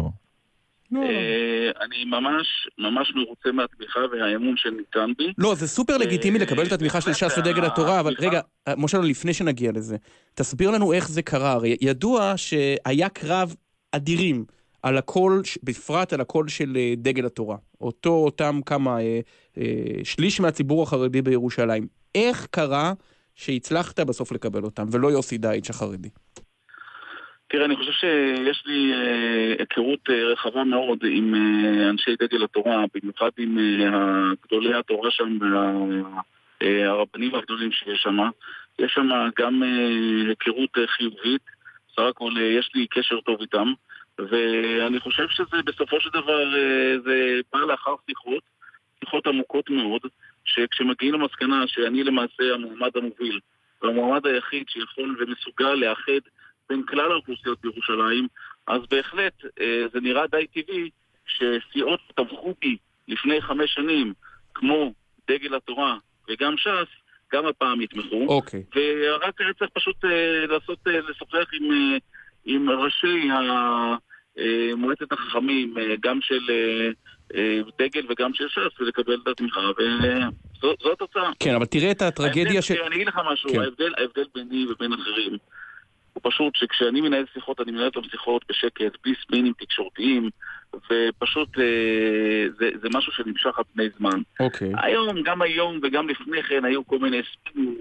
כן, שאולי דייט שקבל את התמיכה של כולם, ואתה לא תקבל, ובעצם תרד מהמועמדות. אתה גם היה חלק ממך, אתה גם נתת כאלה ספינים, אבל לא משנה. לא זכור לי. בסופו של דבר... פרט והדגם. לא, לי לא זכור, אבל נשמח לפירוט אחר כך. תגיד, אבל שנייה, נעזוב שנייה את ההתנגחויות. אז יש לך את דגל ואת ש"ס, זה בערך בהערכה גסה עשרים וחמישה עד עשרים ושישה אחוז מכלל הבוחרים בירושלים. חילונים יש לך? איך אתה מביא את השאר? חילונים יש לך?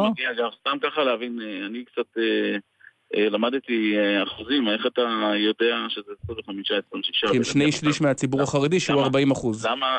אתה רואה חשבון, אתה יודע. נכון.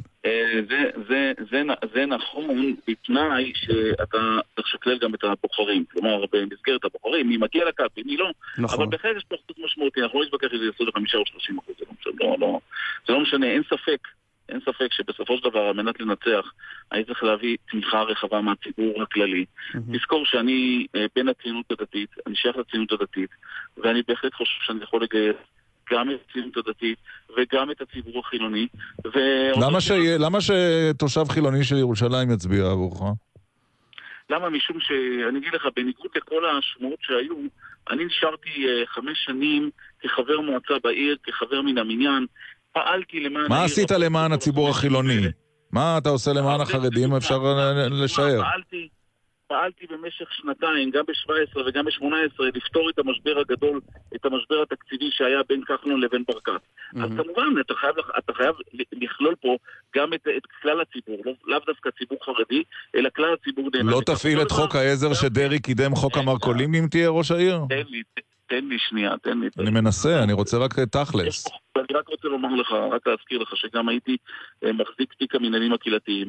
פעלתי, ופעלתי עבור כל השכונות, עשיתי עבורם אה, אה, פעולות חדשות, הבאתי לשם לא מעט תרבות לכל השכונות, שיש בהם חילונים, וטיפלתי בכל הבעיות שיש להם, ואני חושב שבסופו של דבר, אתה, אני הולך לקבל אמון, אמון מהציבור שפעלתי עבורו בחמש שנים האלה, אני שאלתי אם חוק המרקולים לא יופעל בתקופתו של משה לאון אם הוא נבחר, אם לא יסגרו, בדיוק.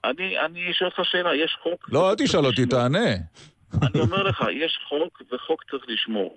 ומסחר, מסחר אסור שיהיה בשבת, ואני נגד לזה, לא משהו חדש, ואני בהחלט נגד מסחר בשבת.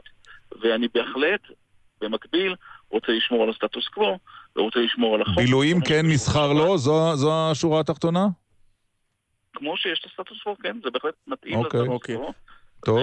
בהחלט אני מתכוון לשמור. עכשיו תראה, הרי אתה תקבל את התמיכה של רוב הציבור החרדי, כנראה אלקין יקבל את השאר. האם יכול להיות שהחרדים צודקים ואומרים לעצמם... רגע, רגע, שנייה, זה לא... אוקיי, אז עד רבה, אתה יודע מה, אני זורם איתך, כל החרדים... רגע, רגע, אבל זה לא המוקד של השאלה. כל החרדים יהיו איתך... האם אתה מבין מזה, האם אתה מבין שאולי החרדים אמרו לעצמם, תראו, למה אנחנו צריכים אדם עם מגבעת ועם זקן ארוך, שיחטוף את כל הביקורת? עדיף לנו שיהיה לנו מישהו שלנו, עם כיפה סרוגה, אתה, אלקין. סרוג של שבת. כן, והוא יחטוף את הכל ויעביר את הכל מתחת לרדאר. תשמע, אתה מפרשן יפה, לבדוק את זה עם החרדים, מדוע הם החליטו אה, לבחור, האם זאת הייתה הסיבה, אבל זו משנה, בוא נדבר על עובדות. עובדות כרגע קיימות, שברוך השם, דגל התורה וש"ס תומכים בי, אה, תומכים שם ראשי המועצת החכמים, גם של דגל וגם של אה, אה, ש"ס, ואני בהחלט אני חושב שזה הישג, אמנם זה לא מספיק כדי לנצח את הבחירות, אבל לצורך כך אני פעלתי חמש שנים, ואני פועל חזק מאוד בקמפיין הנוכחי, אבל בוא רק לצורך העברה, אני אזכור דבר אחד, שמה שאתה אומר הוא מוטעה ומטעה, משום שאומנם החרדים יצביעו עבורי, אבל אני בהחלט מצפה לעשרות אלפי בוחרים שיצביעו בי מהחילוניים ומהציונות הדתית. לא, אבל עדיין מתקשר, אתה יודע, אתה ראש העיר, מתקשר אליך, מתקשר אליך משה גפני ואומר לך, זה לא יעבור. ראש העיר זה לא עובר, אתה יכול להגיד לו לא? זה בעזור, תן לי לסיים. אני אומר לך שאתה לא יכול לומר שהקולות האחרים ילכו לאלקין, משום שבסופו של דבר יש מועמד שהוא אה, מאוד רציני בקרב החילוניים, הוא שמו ברקוביץ, כבודו הולך לפניו, ולא יעזור שתעלים אותו. אז תאמר, כשאתה מחלק... זה נשמע כמו קריאה להסכם. זה נשמע כמו קריאה להסכם עם ברקוביץ'. אני הבנתי את הסיפור. אתה תוקף את אלקין, אלקין תוקף אותך, היה את קודם את אביגדור ליברמן שתקף אותו במילים קשות. הבנתי שאתם רואים את הקרב כאתה מולו. אתם לא סופרים את ברקוביץ'. אני חושב שאתה לוקה בחוסר הבנה.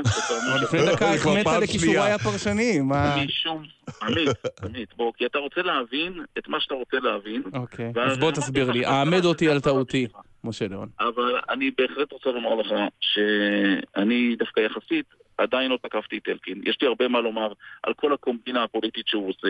שהוא עושה מול ברקת. הוא הרי אבי אבות הקומבינות. הוא עושה את הקומבינה עם ברקת. הוא החליט לתת לברקת מקום בפריימריז, וברקת החליט לתת לו את רשות העיר, אבל אתה יודע שאנחנו... דילים פוליטיים זה דבר די מקובל. נכון, אנחנו עומדים במדינת ישראל בדמוקרטיה, והדמוקרטיה אימא שמחליטה.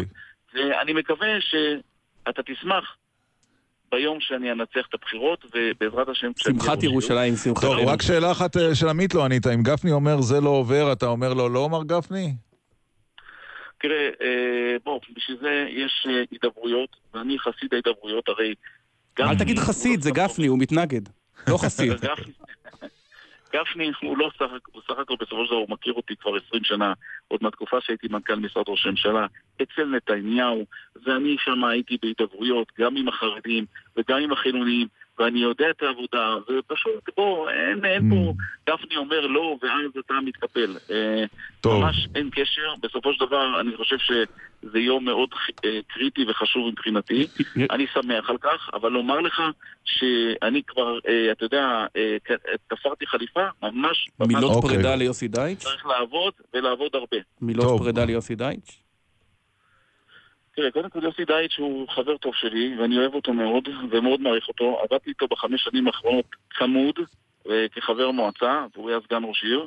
אני מקווה מאוד, מקווה מאוד שבסופו של דבר אה, לא ייקחו את, ה, אה, את התמיכה של דגל התורה וש"ס בי אה, כנקמה, ויחליטו החלטה שדייץ נשאר ומתמודד, mm-hmm. או דבר אחר. אני מאוד מקווה שזה מה שיקרה.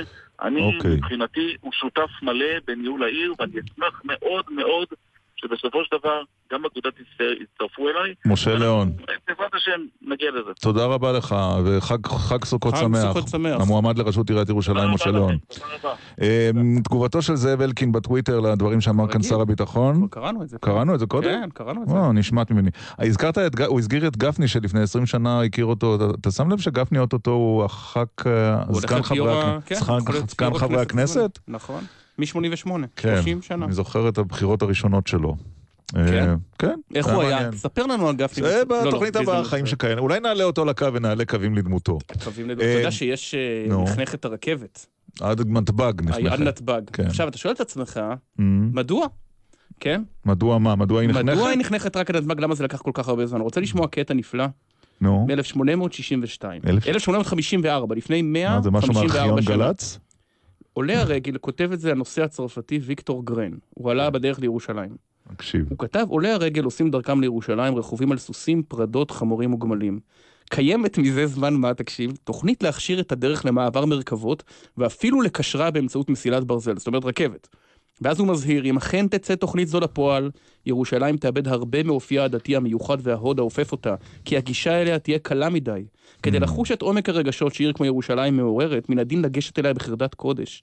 לשם כך אין טוב מאשר לזכך את הנפש, במשך שעות של הליכה מהגעת, שקיעה במחשבות נעלות והבעת רגשות למקום. טוב שהגיגים הקשורים לירושלים יעשו תוך תחושת קשיי הדרך המייגעת, שאם לא כן, לא יהיה הבדל בין הכניסה לירושלים וכל עיר אחרת. אז לכל מי שבא בטענות לישראל קאט ולרכבת ישראל, זה פשוט מתוך דאגה לירושלים עיר הקודש. ומי שלא הלך בפארק המסילה של הרכבת הישנה לירושלים, מומלץ. נכון. טוב. זה הזמן לאדם מן היישוב. שלום חגי קירשנבאום. שלום לכם, ירון ועמית. כמה שנים אתה מגדל אתרוגים? איך נקרא מגדל אתרוגים? אתרוגאי? או שזה רשום רק על שמו של אמנון אברמוביץ'? אתרוגן, אתרוגן. אתרוגן? באמת? יש מילה כזו בעברית? לא, זה כמו שאמרת, כן. מגדל אתרוגים, אתרוגן, חקלאי. כמה שנים? ואני גם ירושלמי, והמשיך ל... טוב, זה לא דבר כל כך רע. כן, כן. הרבה דורות. כמה דונם אתה מגדל אתרוגים? אני מגדל עשרות דונמים, שמונים, קרוב אפילו למאה. מגדל גדול יחסית. ובעצם אתה נערך לחופשה הגדולה שבין סוכות לסוכות הבא, נכון? רוב השנה אתה בחופש. אז זה אחת הטעויות, כי בחקלאות אם אתה עושה חופש אז התוצאות בהתאם. אנחנו עובדים על זה כמעט כל השנה, זה ממש חקלאות עם הרבה פועלים, הרבה עובדים. האתרוג הוא נורא מפונק, צריך לטפל בו טוב כל הזמן. באיזה אופן הוא מפונק יותר מתפוז? באיזה אופן הוא מפונק יותר מתפוז או אשכולית? כי הוא גם הפגם אסתטי הוא מפריע, נגיד באשכוליות, בתפוזים, וצריך שיהיו נקיים ומזיקים בגדול, אבל מתורגים, כל פגם אסתטי מפריע לכשרות, אז בקטעים מסוימים הוא דומה לפרחים או למשהו עדין כזה, mm-hmm. עבודה רבה על כל אחד ואחד, עבודה קשה. אבל, אבל השוק הזה הוא בעצם מוגבל לקהל מאוד מצומצם בארץ ובעולם, אין הרי שוק אתרוגים בספרד. כן, אבל נגיד בארצות, בארצות הברית, דוגמה, קונים ישראל, לפי נתוני משרד החקלאות, אולי שלוש מאות אלף אתרוגים, הרבה, כי כמעט כולם קונים, גם לא רק אורתודוקסים, אצל חלק מהקונים זה גם מוצר יהודייקה כזה, מדין ישראל, זה הולך בתפוצות העולם, במידה. זה נכון שיש... זה נכון שיש אתרוגים לפי עדות? בשנים האחרונות כאילו כל עדה כמעט בגדול. כי לי האתרוג נראה אותו אתרוג. איך הם מבדילים בין עדה לעדה? לא, התימנים זה גדולים יותר. כן, התימנים בשנים האחרונות, תימנים, עדות המזרח הולכים על אתרוג תימני, והחסידים הולכים על אתרוג מסוים, וחב"ד על אתרוג מסוים. זה גם מתחלק כבר היום ב... והפרדס אתרוגים שלך הוא מחולק לפי האתרוגים השונים?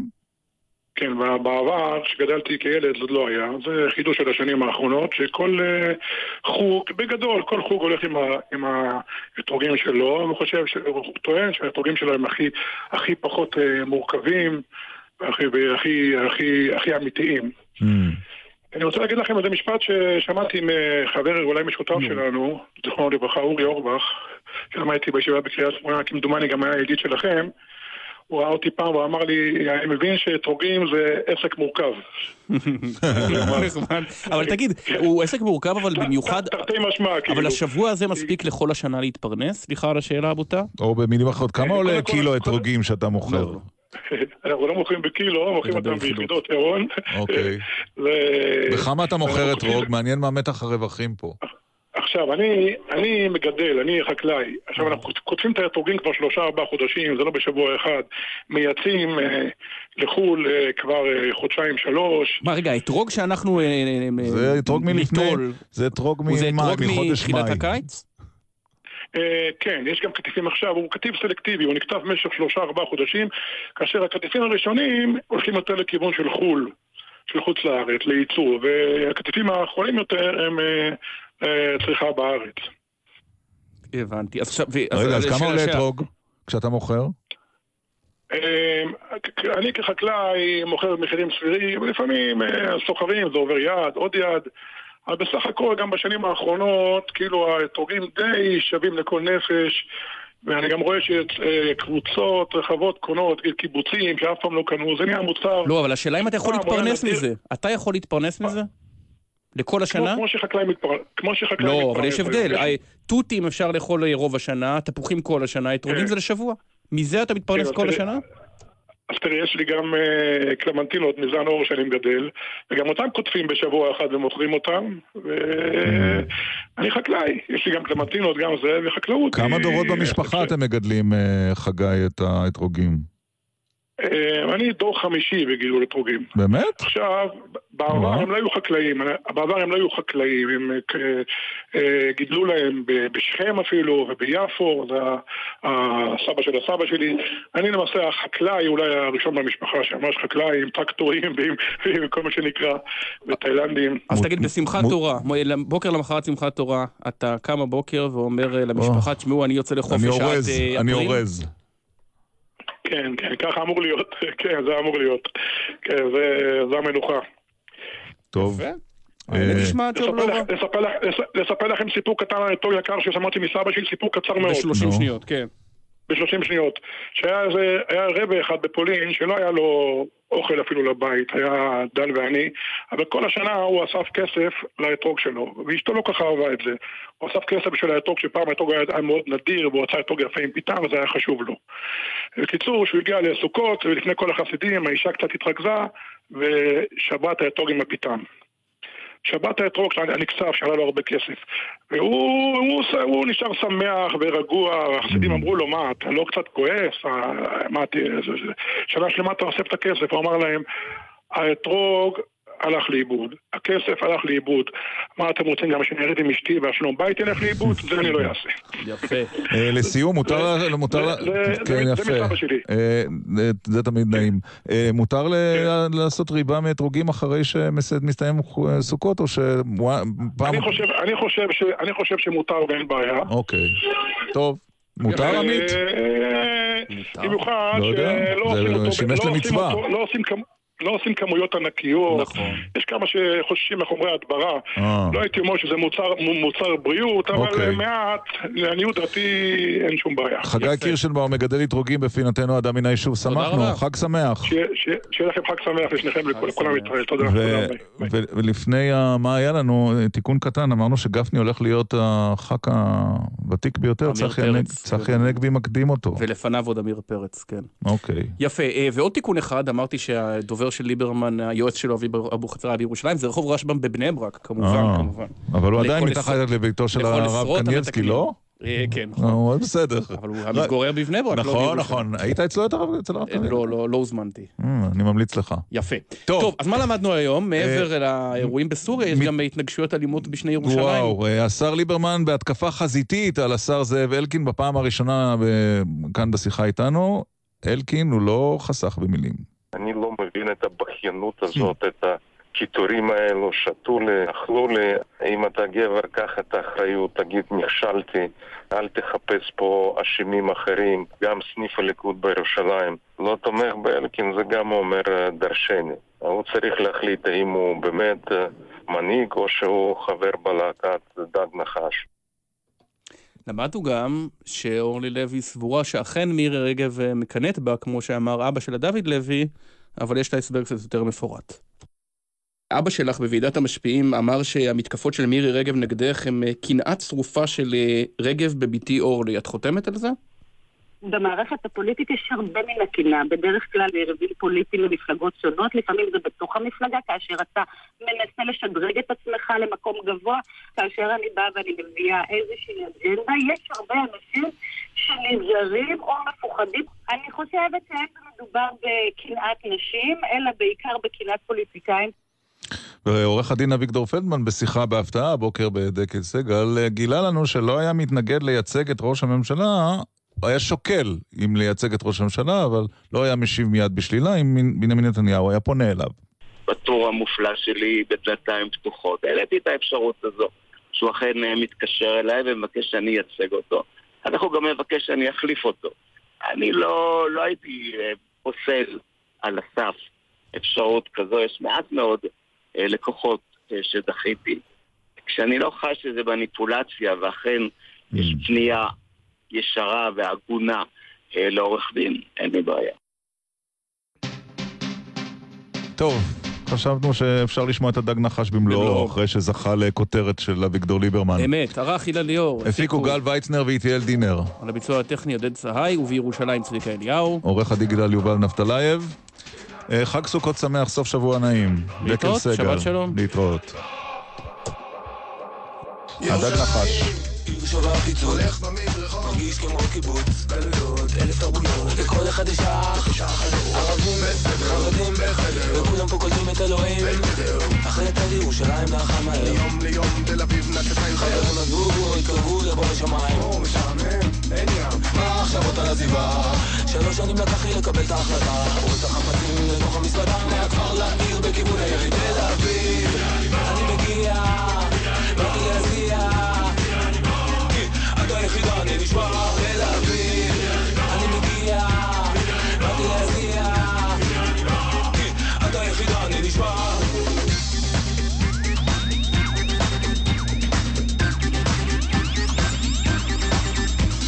יצאתי לכיוון משור החוף הוא איזה שוק אני עומד לחטוף ועכשיו שאני בתל אביב סוף סוף תשתלב עם הענוף הכל תריב וזה טוב אוי כמה שדיים נשרפו לי העיניים אחרי שנתיים שסדום והמורה לא מזהה את עצמי במראה הוא מתערב מתמזג משחק עם כל הבעלים של הדיסקוטקים עכשיו שאני מבין זה לא נותן כמה רעש כמה ביח חלק יש שתניה כל היום מתבזבז על שלום הסחירות ההון הלכות בשיגעון ואז נפל האסימון גן גדן היה לי בידיים מה עכשיו אותה לזיבה שלוש שנים לקח לי לקבל את ההחלטה הורס את החטאים לתוך המזוודה מהעיר לכפר לכיוון ירושלים חוזר אלייך אל חומותייך כי את היחידה אני נשמע ירושלים חוזר אלייך אל חומותייך כי את היחידה אני נשמע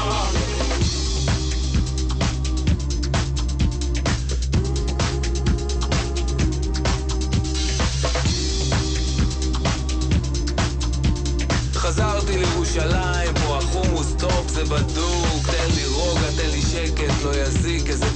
מתי פעם אחרונה שמתי איזה פתק בכותל, השקעתי באוכל, עשיתי חברים חדשים, העיר הזאת תחזיר לי את השיטה בחיים, נתערבב עם עצמי במקום להרבב מים, נשום קצת אוויר, הרים קצת